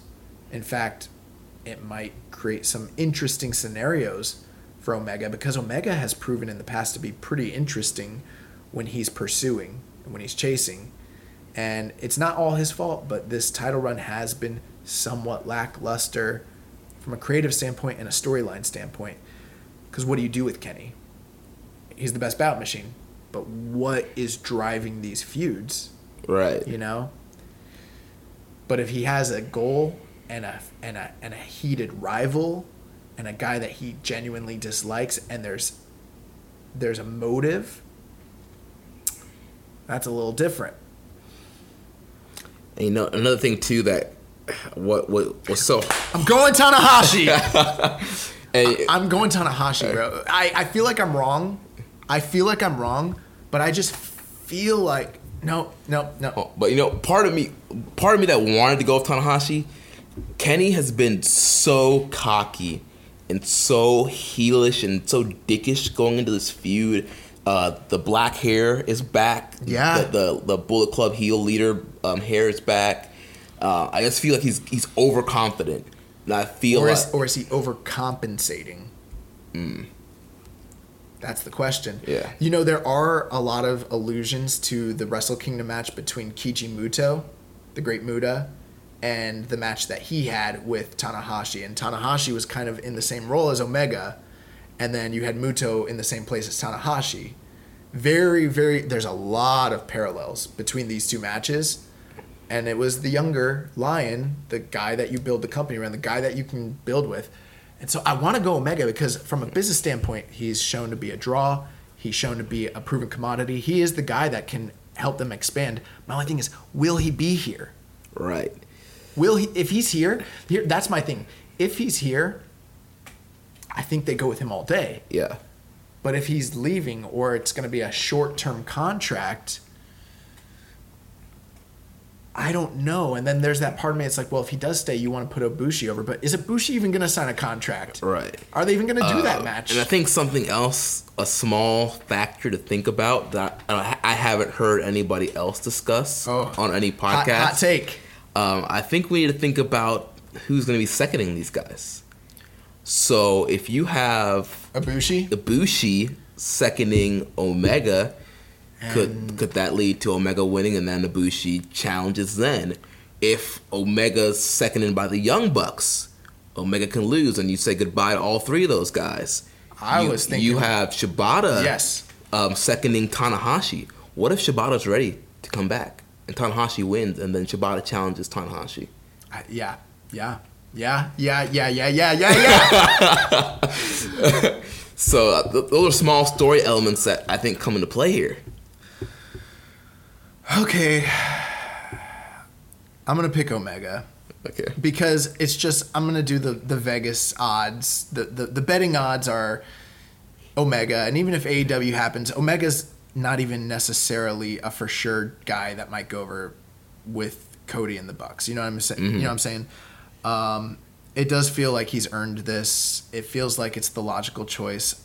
I am going to officially, on the record, make my official pick, pick be Kenny Omega, but my heart and my soul is telling me that maybe I'm wrong and maybe it's going to be Tanahashi because it almost feels like you could do more interesting things if you put Tanahashi in in, in the I want to I want to flip. I want to flip so bad.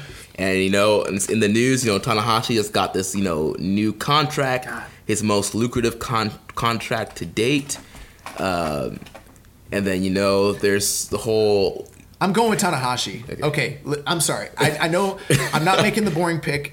I'm going with what my gut is telling me. I'm gonna make the sexy pick, the one that people are gonna say you're stupid for. And if I look like a fool come next week, damn it, that's that's just what it is. I'm riding with the ace. I'm riding with the ace one more time. High five flow.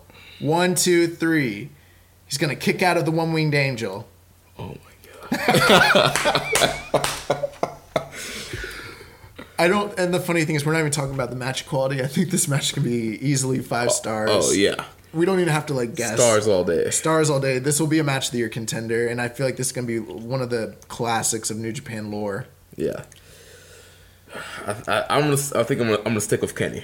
Okay, I'm taking I'm taking Tanahashi, and if I just you know if I made the sexy pick last year and I was wrong, great. And if I make it this year and I'm oh I did I wasn't wrong, but You were right last I was year. right. And if I just happen to be that guy who just goes against the curve just to go against the curve and I'm wrong all the time, great, but whatever. But I just feel like there's so much uncertainty with Kenny.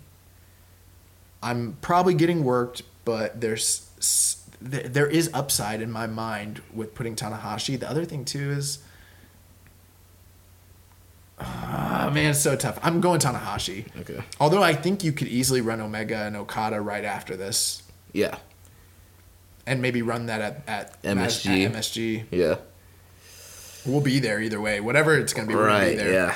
Man. That's my official pick. I'm going. I'm going Tanahashi. I'm sorry. I, I I'm freaking out about this.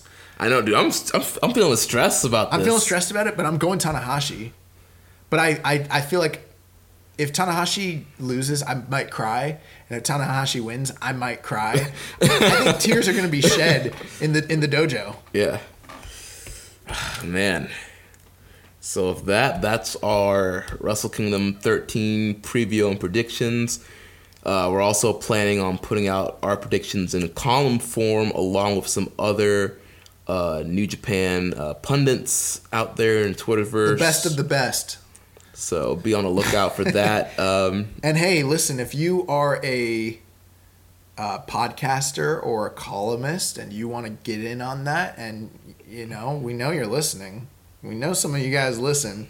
We hear you from time to time, but we love you guys. If you want to uh, shoot us a DM, and we're, we're talking about New Japan like people. If you're out there and you want to get in on this, then uh, hit us up and maybe we can uh, include you because we'd like to get a variety. I think we're gonna do this all year is have like people that are that are involved in what we do, this podcasting world and columnists world, Right. And we'd like to kind of keep a running track and see like who who, who really has the juice when it comes to predicting this and stuff. also just to open up the doors um, for working with other people. I mean, you know, yes, we're we're building social suplex, but at the same time, we don't want to stick to our own little island. I want to be able to work with you know other promotions, other other territories, so to speak, and uh, Absolutely. Like you if, if you're out there on your you're on LOP or you're on VOW or you're on Chair Shot. chair shot or whatever.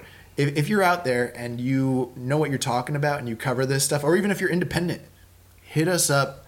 We'd love to get you on. We can't do everybody. I'm sure like I, I didn't clear this with Jeremy. It's not you know this is probably gonna create more work for Jeremy in the long run. So we can't ha- if like 20 of you guys hit us up, probably gonna have to decline a few. But we'll, we'll, we'll do a rotation. if, if you well, if you got the clout, if you got the juice, you know, Slide in. yeah, slide in the DMs. All right, so we're gonna uh, close up things with the news real quick. Um, so, like we mentioned earlier, uh, Tanahashi uh, renews his New Japan contract. He said on Twitter, he said this is uh, going to be the uh, you know most um, you know most lucrative deal that he's signed so far. Good. So, He's earned it. yeah, it's The gonna. body's breaking down. Yeah. He needs it. so the Bullet Club is going to be uh, hosting a WrestleMania uh, party. And you know, when I saw that, I was like, "Oh, sweet!" Like Hangman and Cody and the Bucks, the Bullet Club, right? and then I found out, oh no, no, no, no, no, it's the Bullet Club. Right. So uh, Jimmy Seafood is partnering with the Bullet Club um, to throw a big party at during WrestleMania 35 weekend in New York, uh, New Jersey area. Tama Tonga officially announced the party at Korakuen Hall this week, seen in an in-ring video.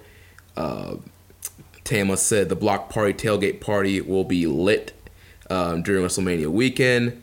well, we've been to one of those those after parties after WrestleMania. That was pretty, Yeah, yeah. pretty crazy. So yeah, so uh, more details will be coming out about the party. I think there's a, an official Twitter account um, for the the party. Um, yeah, it's at Bullet Club BP.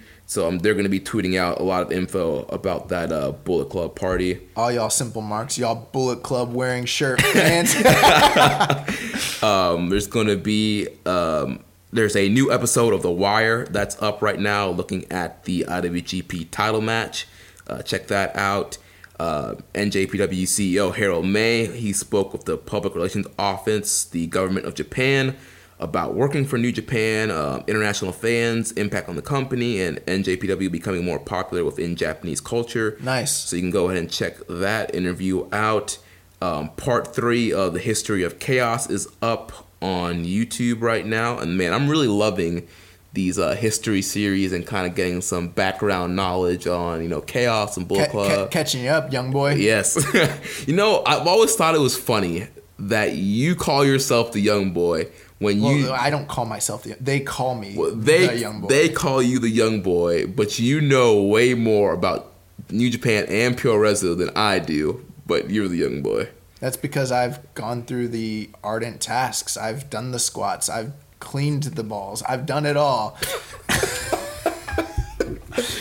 Uh, but I've been I've been caned. Okay, I've been caned. It's been it, it was rigorous, but now I have attained the knowledge of a Shota Umino, if you would, or a Katsuya Kitamura. Okay, so when do you graduate? When do you wh- when do you get a gimmick? never. I'm here for life. I, I was a, I was a young lion who died in the dojo, and my spirit resides in there. I've, n- I will never graduate. I just haunt the dojo for the, for all eternity. Um, Taka Michinoku, he's going to be taking some uh, U.S. dates for 2019. I heard he kind of has to. Yeah, He's yeah, not getting paid for the next year. yeah. His uh, pockets are a little. I heard he's like afraid to fly. And, Oh. Yeah, and that's why in the past he like wasn't willing to come here, but now like out of necessity, he's like, I guess I'll get on the plane and come over there. Yeah, so be on the lookout for Taka in a city near you. yeah, he's gonna be working, you know, all all all the big towns, you know, uh, Kemper, uh, Poughkeepsie, Largo. yeah, Largo, Dayton. oh my gosh. Um, Beer City Bruiser and uh, Shane Taylor have signed new Ring of Honor deals for 2019. Yeah, Um, so yeah, keeping you guys updated on all the contract stuff there. Uh, they, they just they're they're re-signing a lot of guys over at Ring of Honor. A lot of a lot of the New Japan talent has also been like um, announced to be like more prominent within the company going forward. Zack Sabre Jr., Juice, Juice, Robinson, yeah. Will Ospreay. Yep. So I mean, um, lots of speculation about what AEW might mean, but it seems from what we're seeing that the Ring of Honor New Japan uh, relationship is actually going to continue and be strengthened next year. So I don't know what that means. Take it for what it what you will, but yeah. yeah. Um, Nagata and Kojima, they're going to be participating in the giant uh, Baba Memorial Show coming up. And yeah, that's in February. One thing um, I didn't mention it last week, but um, oh my God, what's wrong with me? I'm for, I'm gonna for, forget uh, the All Japan Pro Wrestling Aces name. Why, how how could I literally? Why do I forget names all the time? Like I've got this incredible memory, and then we get on the air, and um, I think you, you just you get so excited and then it just like slips your tongue at the last second. yeah, like who is who is the All Japan Pro Wrestling? Um, who's their ace right now? Um, I, I wish I could help you out here. Um, Okay, I'm gonna find it here in just a moment. I'm going to their roster page like as we speak. This is so this is embarrassing, guys. And there I know that Kento Miyahara. My God.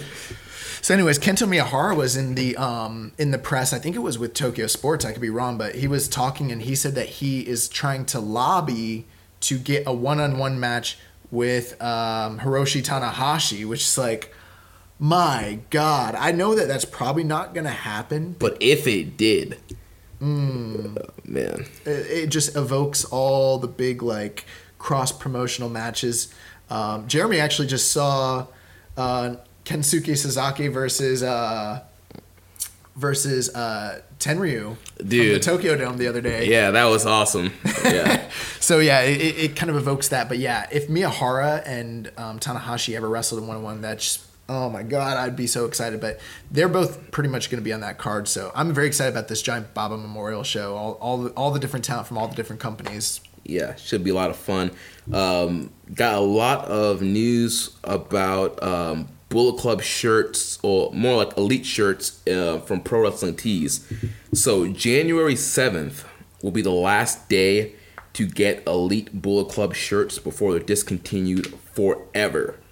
So So you're talking about Bullet Club shirts that have the likenesses of the current elite stars. Right. So your Golden Young Buck shirts, your American Nightmare, your Villain Enterprises, your Villain Clubs, your Hangman Page shirt, your Super Click Cl- Super, Super Click Club, your Kenny the Cleaner, um, Kenny with the one wing angel on it, um, Goodbye Goodnight Bang. Any Bullet Club shirt revolving around the elite guys are going to be discontinued um, from Pro Wrestling Tees. Um, there are also some other Bullet Club, Bullet Club merchandise that are being discounted. They have the um, the Villain Club um, hoodie is on sale right now for um, half the price, nineteen ninety nine. Um, I think there's only smalls remaining, so if you're small, go ahead and check that out. Um, Pro Tees also released their top merch sellers of 2018. So the top three shirts, number one was the gold Villain Club shirt. Number two was the um, gen- the General Bullet Club logo T-shirt, and number three was the Golden Elite T-shirt. Um, other merchandise that's on discount: the uh, Bullet Club basketballs jersey. Um, they are 50% off right now for $25 each. They had an awesome sale going the other day where shirts were like seven dollars all over um, pro wrestling tees. It was just select ones, but I, I was looking at them and I thought about getting a shirt, but I I've got I've gotten to a place in my life where I have so many black like wrestling t-shirts and I don't know how it happened because I used to never even Right, your your like stack kind of grew out of nowhere. Yeah, I don't know. you, you buy one Bullet Club shirt and then you wake up one day and you got like 10 wrestling shirts. You don't even know how you acquired them. like, I don't know, it just happens. Yeah, and then um, the uh, top te- top ten selling wrestlers of 2018, the Young Bucks were number one. Uh, number two was Marty Scurll. Number three was Kenny Omega. Number four was Cody. Five was Bruce Pr- Prichard. Number six, Kota Ibushi. Seven was Steve Austin. Eight, CM Punk. Number nine was Tama Tonga. And number 10 was Hangman Adam Page. So uh, just seeing the impact that the elite had this year with um, pretty much all of their the members being on this uh, best-selling T-shirt list in uh, 2018. The uh, the last thing here, uh, being the elite from last week, they had their um, Christmas uh, special where um, SCU was over at the Young Bucks house for Christmas. I was trying to remember if I even watched that. I was like, what happened on Being the Elite? And then I was like, oh, yeah, yeah, yeah, the Christmas special. Yeah. It was okay. Yeah, it was. It wasn't the funniest. It was just. It was kind of there. I mean, there was no big like story uh, developments or I anything. just saw the guys wearing their, you know, Christmas, uh, goofy Christmas sweaters. And um, they did do the funny bit where, um, who was it? Uh, from SCU, he didn't get his bonus. Oh, uh, Kazarian. Yeah, Yeah, he, Fra- Frankie he didn't get a bonus from Ring of Honor. They gave him like an Honor Club, a free year of Honor Club. Yeah, they gave him a free year of Honor Club, and he went off on this big long rant how he's going to tell Joe Koff off, and uh, that was pretty funny. But I mean, there- there was nothing really that substantial. Yeah. really. I mean, Yeah. being the elite. But um, it did actually that being that being the elite did make me think about something we haven't talked about in the news. Um, SCU they've they've been taking independent dates going Yeah. into 2019. They're done with Yeah. Ring of Honor. Yeah, They're done. Well, the whole elite is done. There, that's so many guys, so many guys. Um, do you want to before we go? Because I feel like we're one of the only podcasts who haven't talked about it. Do you want to talk about this whole women in New Japan thing? Oh my gosh. um, we can, we can, let's talk about it. You and Uh, I haven't talked about this. Right. Like you and I have not sat back and like since it came out, like we haven't addressed it, and I don't think we talked about it the last two weeks because we already did address it earlier. Right. That's what we talked about it earlier in the year when because this conversation always seems to happen every three or four months. You know, every quarter, somebody's like, New Japan really needs to have women, and then it starts a Twitter war. Yeah. Um, Yeah. and we, I feel like, um, but our listener base has changed quite a bit since the last time it popped up. I mean, that was an earlier part of the year. Right. We've we've grown a lot since So then. there, I feel like there probably are people wondering, like, why are you guys dressed? And, and then if you're someone who's already listened to this before and you already know our take on it, you don't care or whatever, like, th- this is gonna be the last thing we talk about on the show, so you might want to jump off. But um, if or stick around because we love you guys. Yeah. But um, yes, I mean, obviously, this from what I understand, and I could be wrong. I saw that Chelsea Green ha- was the person that I've heard other people say it, this originated from other tweets, but the one that I saw was Chelsea Green. That was the one I saw also, where she was like, "Imagine being a promotion in 2019 that doesn't have women wrestling or something like that." Yeah, yeah. When in actuality, I, you know, we're not going to sit here. This is not the FOH draft, so we're not going to sit here and bash WWE. But I just would imagine I wouldn't be so cavalier making a comment like that when the company that I work for as a performer has much bigger issues, Saudi Arabia, uh, to kind of worry about about equality and about embarrassment and stuff like that before I would like point out this thing with New Japan and women. Um, so I mean, now that I'm starting to think about, it, I'm like, man, it's like a we- we got to talk about this again. so I mean, here's the thing: New Japan could New Japan have women? Absolutely, New Japan could have women. Do I think in the long term should New Japan have women? I think if New Japan wants to invest in that, there's probably some upside. Look at what uh, WWE is doing. Look at the impact that they've had on business and other companies at different times. It might be a smart thing to do. However, historically, in Japan, it's never been an issue. It's ne- uh, of men and women having separate promotions. Men have always had their own promotion. Women have always had their own promotion where they are given ample screen time, ample character development. Instead of being this niche, you know, uh, ostracized small division, look at what look at how women are treated in most big wrestling promotions that involve men. It's not 50-50. It's not equality. Um, even in WWE, where they've got some of the women "quote unquote" on top right now, it's still look how many of the women are, you know, on the sideline and who barely get screen time to work. Most of the time, you're you're getting a card of eight to nine matches that usually feature only two women's matches. If At you're- if- most. at most, if you're lucky. Um, and and most people say like you know clap your hands like yeah you're you're you're featuring them that's awesome. Whereas in Japan you have what ten Joshi promotions right now that are exclusive for women where they are the top stars, they're the jobbers, they're the mid card act, they're the openers, the curtain jerkers, the From the card opening match to the main event, it's all, all, women. all the way top to bottom. Now, Joshi is not at its apex right now, granted, it's not. But they have been on an upswing in recent years, the same way that the UK scene has been on an upswing in recent years, the same way that up in you know the indie scene has been on the upswing. There have been positive growth for women in Japan over the past few years. Part of that is due to the fact that New Japan, as the flagship promotion, has grown. They have there's this thing that's that's called when the all ships rise with the tide. Right. And as New Japan has elevated, guess what's happened to Noah's business? N- That- Noah's been on a, a streak this year. Guess what's happened to All Japan's business? Guess what's happened to Dragon Gate's business?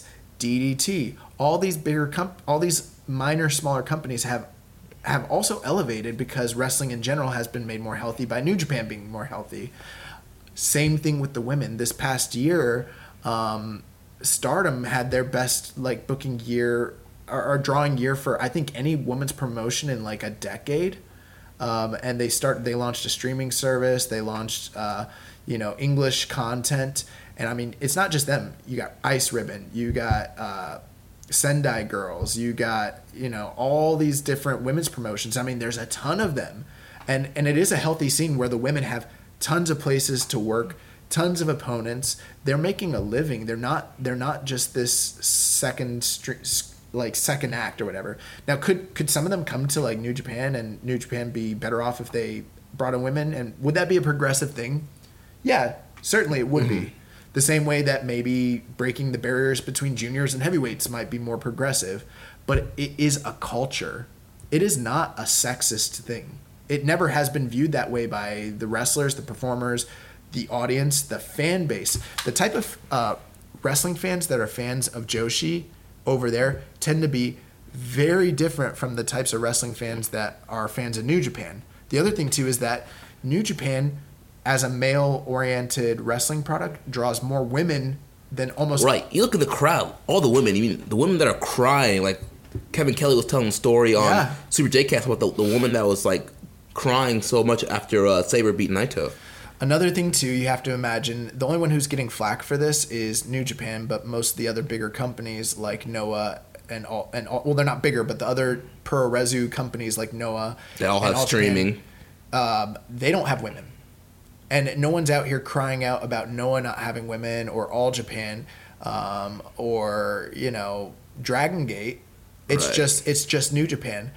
Um, and nobody's talking and i mean i, I don't want to be like one of those guys who like what about men you know like a, a, a male fem or you know a male whatever Right. but on the flip side it's not like the joshi promotions have men either and it is just it's a non-issue over there you know what i mean Right. it, it, it's not like because a company decides to run men exclusively and then another company decides to run women exclusively that that automatically indicates that there is a sexism thing going on. It is part of their culture, and fans of Joshi don't want it. Fans of Puro don't want it. It's only people who don't like New Japan in general, and they are trying to find some sort of criticism because that product just happens to be better than the product that you follow. Right. When in And- fact it's just different. it, my, and my question to the people that are you know caping for this are you currently watching any women's japanese promotions right now if you're you know trying to support japanese women wrestling are, are you watching stardom are you watching you know any of these other joshi promotions out there Are you buying Shine? can, can you name even one jo- current joshi wrestler right now besides Toni Storm or anybody that's been featured on wwe Yeah, like they don't know who Arisa Nakajima is, or you know, they didn't know who Meiko Satomura was until just this past year. You know, Right. like they don't know these girls um, beyond just you know. And and you know what? I'm not gonna pretend like I do because guess what? Right. I'm not a Joshi fan.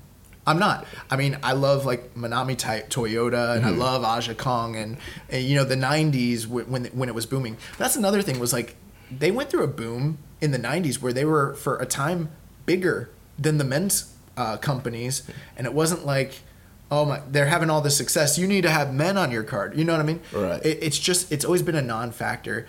Um, the same way that when WCW went away, and you lost a huge chunk of a fan base they, that didn't switch over to WWF. They just went away forever.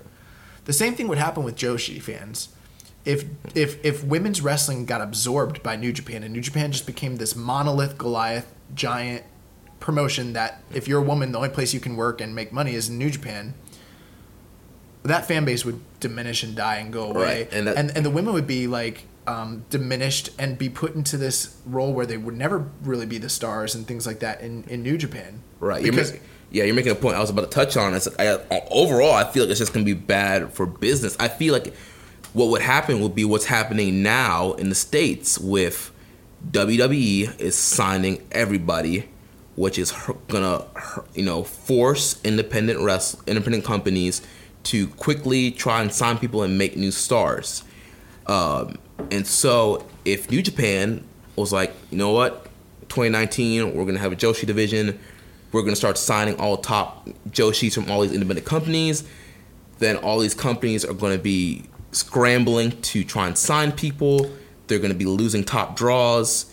Um, you're uh, that's gonna affect the business of all these other Joshi companies, and that could potentially put them out of business with all their top draws going to New Japan. Now here's the thing. Do you have a problem if, if if they brought women and put them on New Japan? Would you care? No, I, if they if they decide to do it, hey, I'm down. I'm about it. Yeah, me too. Like we love women's wrestling. We go to freaking Shine. We've gone to Shimmer shows. Like, you know, we support that. So we're not against it by any means. Um, and in fact, all the people out there are like, why don't they have women's wrestling? You probably don't know this, but they tried this. They tried it years ago. It was a short-lived experiment, and guess what? The crowds didn't care. The women didn't want to be there because they were they had their own fan bases that knew them. It now could it work in 2019? Yeah, it definitely could. I'm not hmm. saying it's not going to, but you're acting like this company's never tried this before. And guess what, guys? They did. Right. They tried it. You can go to Cage Match, look up the women's matches that happened in New Japan. They tried it years and years ago. They tried to implement the Joshi element. And you know what? The Joshi fans didn't like it. The New Japan fans didn't like it And- because they were conditioned. We're talking about over the course of like 60 or 70 years that Joshi is Joshi, Puro is Puro, like men's Puro, the same way that shoot style is shoot style, the same way that deathmatch wrestling is deathmatch wrestling, the same way that MMA is MMA and kickboxing is kickboxing and sumo is sumo. These are all very distinct forms of fighting entertainment over there, and they the same way that they didn't like the Inokiism thing, they also didn't want the the Joshi to come and be implemented. It's just it's you're t- you're going against decades of integrated mindset about how things go. This is also another company that had Joanie Laurer. I was just I was waiting. Yeah, I was gonna say Chyna was They- featured. They, featured her as a as a main event act. She was wrestling Masahiro Chono in the Tokyo Dome. So to to say that it's sexist, the truth is it's it's not a sexist thing that they have chosen for business reasons not to It's not like- implement one or the other. and you know, and there's a New Japan handbook that says we will never hire women. We will never have a women's division. Like it's not like some like gospel they're living by. And, and you know what? This company is not. They're, they're making money and they're they're profitable now, and they could definitely possibly do this, but they're not WWE. They're not a billion dollar company that can afford to do an NXT type venture and potentially take a big loss on it. They're not in that position. This is a company that 10 years ago we didn't know if it was still going to exist. It was in impact territory. you know, Right. it almost went under. Um, to bring on a women's division, to bring on those contracts, And to do it right. and to do it right, uh, it, it costs a lot of money, and they'd have to be devoted to it. They'd have to really be committed to it, and they'd have to really get behind it. Now, could they? Absolutely. And maybe that decision will happen one day. But if they never do it, the same way that all the rest of the Puroresu companies that are based around men don't do it, it, it literally is not a sexist thing.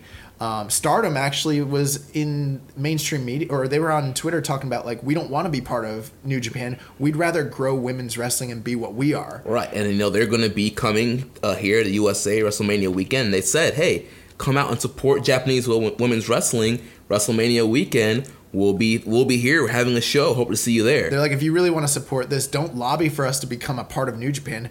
Pay for a subscription to to Stardom World, Right. And, and watch that, and, and and put your money into it, and right, you know, support Stardom. The bigger Stardom gets, then that's a bigger platform for those ladies. and and yeah, and I've seen like I've seen like people on Twitter try to like say like, oh, if you're gonna use one of these defenses, you know, but it's like, dude, it that really is what it is, Right. You know what I mean? That really is what it And, and if you're it's, gonna, a, it's a non-issue. yeah, Like people in Japan, it's a non-issue. There, i- if if there was a demand for it and they could make money off of it, New Japan would do it. Right, if there was if there was literally like a demand for this and that's really really what people wanted you you can believe me that they would do it because it's a money making business. Mm-hmm. it just in, in the past has proven to be unsuccessful for them. And for other companies they've proven to be successful doing joshi only. Right. And I, you know, there are several uh, American independent companies that don't have women featured on their show. Uh, MLW hasn't had a woman featured for a long time.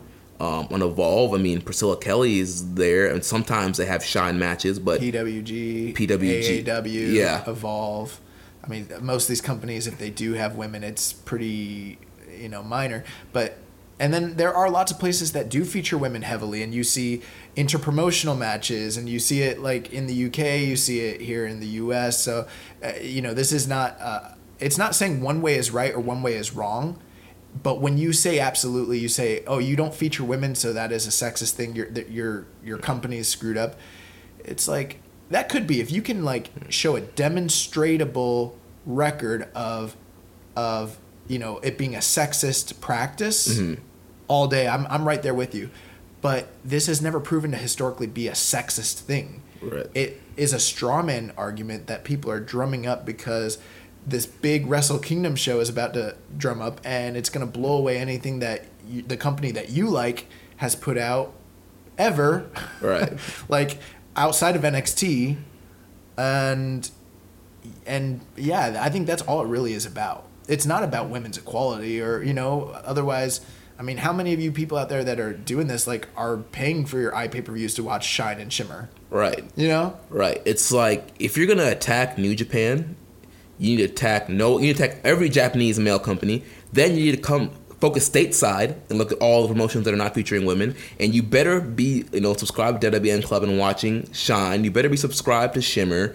Um, you better be um, I think Rise is another promotion. Like you should be watching all these women. Subscribe to Stardom World. Like have all the women subscriptions and you know yeah, yeah, and maybe watch a Joshi match because Yeah. they're pretty awesome. yeah I recommend Aja Kong versus uh, um, my girl. What what's wrong with me? Why did I forget? Uh, Bull, Bull Nakano yeah. from 1990, the cage match. Oh my god, I love that match. It's it's my favorite Joshi match. Yeah. I love it. It's so violent. It's so violent. Yeah. But at the end of the day, if New Japan starts women division, I think it would be smart. I'm, I'm about it. I think I'm, I think I'm, i think down. like it would be smart because of what WWE has proven that they can draw money doing it. Absolutely. And if if New Japan like thought that they could make money off of it and it, it'd be successful and a great platform, or if they wanted to do interpromotional stuff with a, a Stardom or an Ice Ribbon, by all means. But if they choose to never do that, it doesn't mean that they're evil. It just means that it's not in the best interest of their company. Right. and there are other viable options for girls over there that are growing. And if you want to see them grow support them. Watch them. How many of you are blogging about that? About about joshi? How many of you are doing ring bells roundup like sierra reed and you know Right. and all the and these other like women's uh, wrestling news sites and and podcasts? Like most of you probably aren't you know but but you want to uh, you want to throw an easy straw man argument out there as opposed to I don't even know why it's just hate really is Right. really it's just hate basically Yeah. it's stupid Yeah. So I'm sure we'll have this discussion again. Uh, maybe New Japan Cup time. Maybe MSG time. The thing is, is like it just is such a non-issue over there. It's like the fan, the, the the distinct fans of Joshi don't want it, and then the fans of like New Japan and other companies also don't want it, and you have distinct fan bases that don't really intersect over there for the most part. They're aware of each other. They're aware of what the companies are. But if you're a Noah fan, you're pretty much a Noah fan, and if you're an All Japan fan, that's what you are Yeah. these companies are working to expand wrestling and grow. There's not a lot of. It's not like people who are New Japan fans tend to be diehard, you know, Stardom fans, and that's a in some ways a good thing because you have distinct fan bases that are growing simultaneously and gaining exposure for for pro wrestling in general. Um, I can almost guarantee you that if some of these like if if what if one of the scenarios we talked about with New Japan swallowing up all these Joshi promotions and then minimizing the women, um, then maybe you would never see an Asuka come to America, or maybe you would never see a Kairi Sane. They they were brought over off of the notoriety they gained in the main event. El Shirai. and Io Shirai.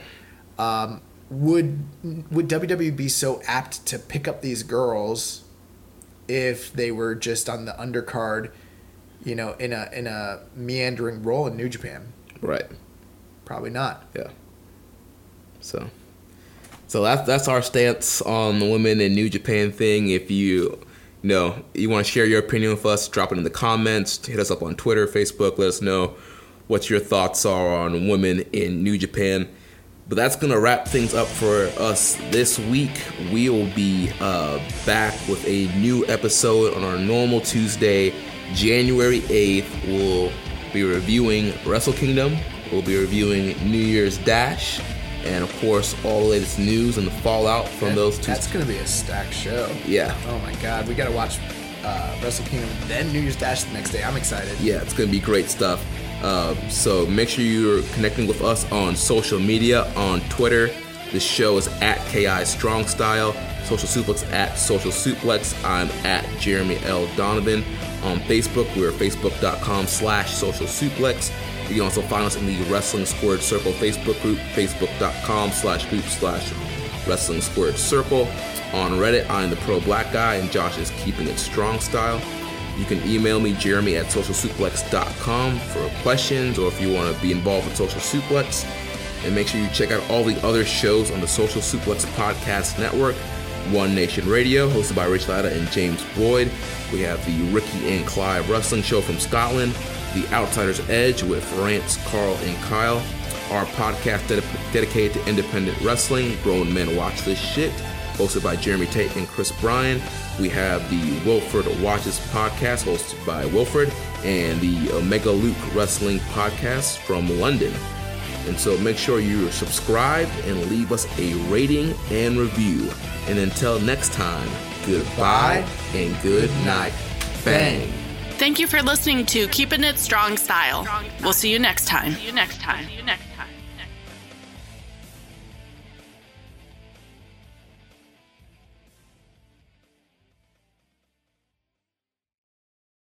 If you're a woman over 40 dealing with hot flashes, insomnia, brain fog, moodiness, or weight gain, you don't have to accept it as just another part of aging. The experts at MIDI Health know all these symptoms can be connected to the hormonal changes of menopause. And MIDI can help with safe, effective, FDA approved solutions covered by insurance. 91% of MIDI patients get relief from symptoms within just two months. Book your virtual visit today at joinmidi.com.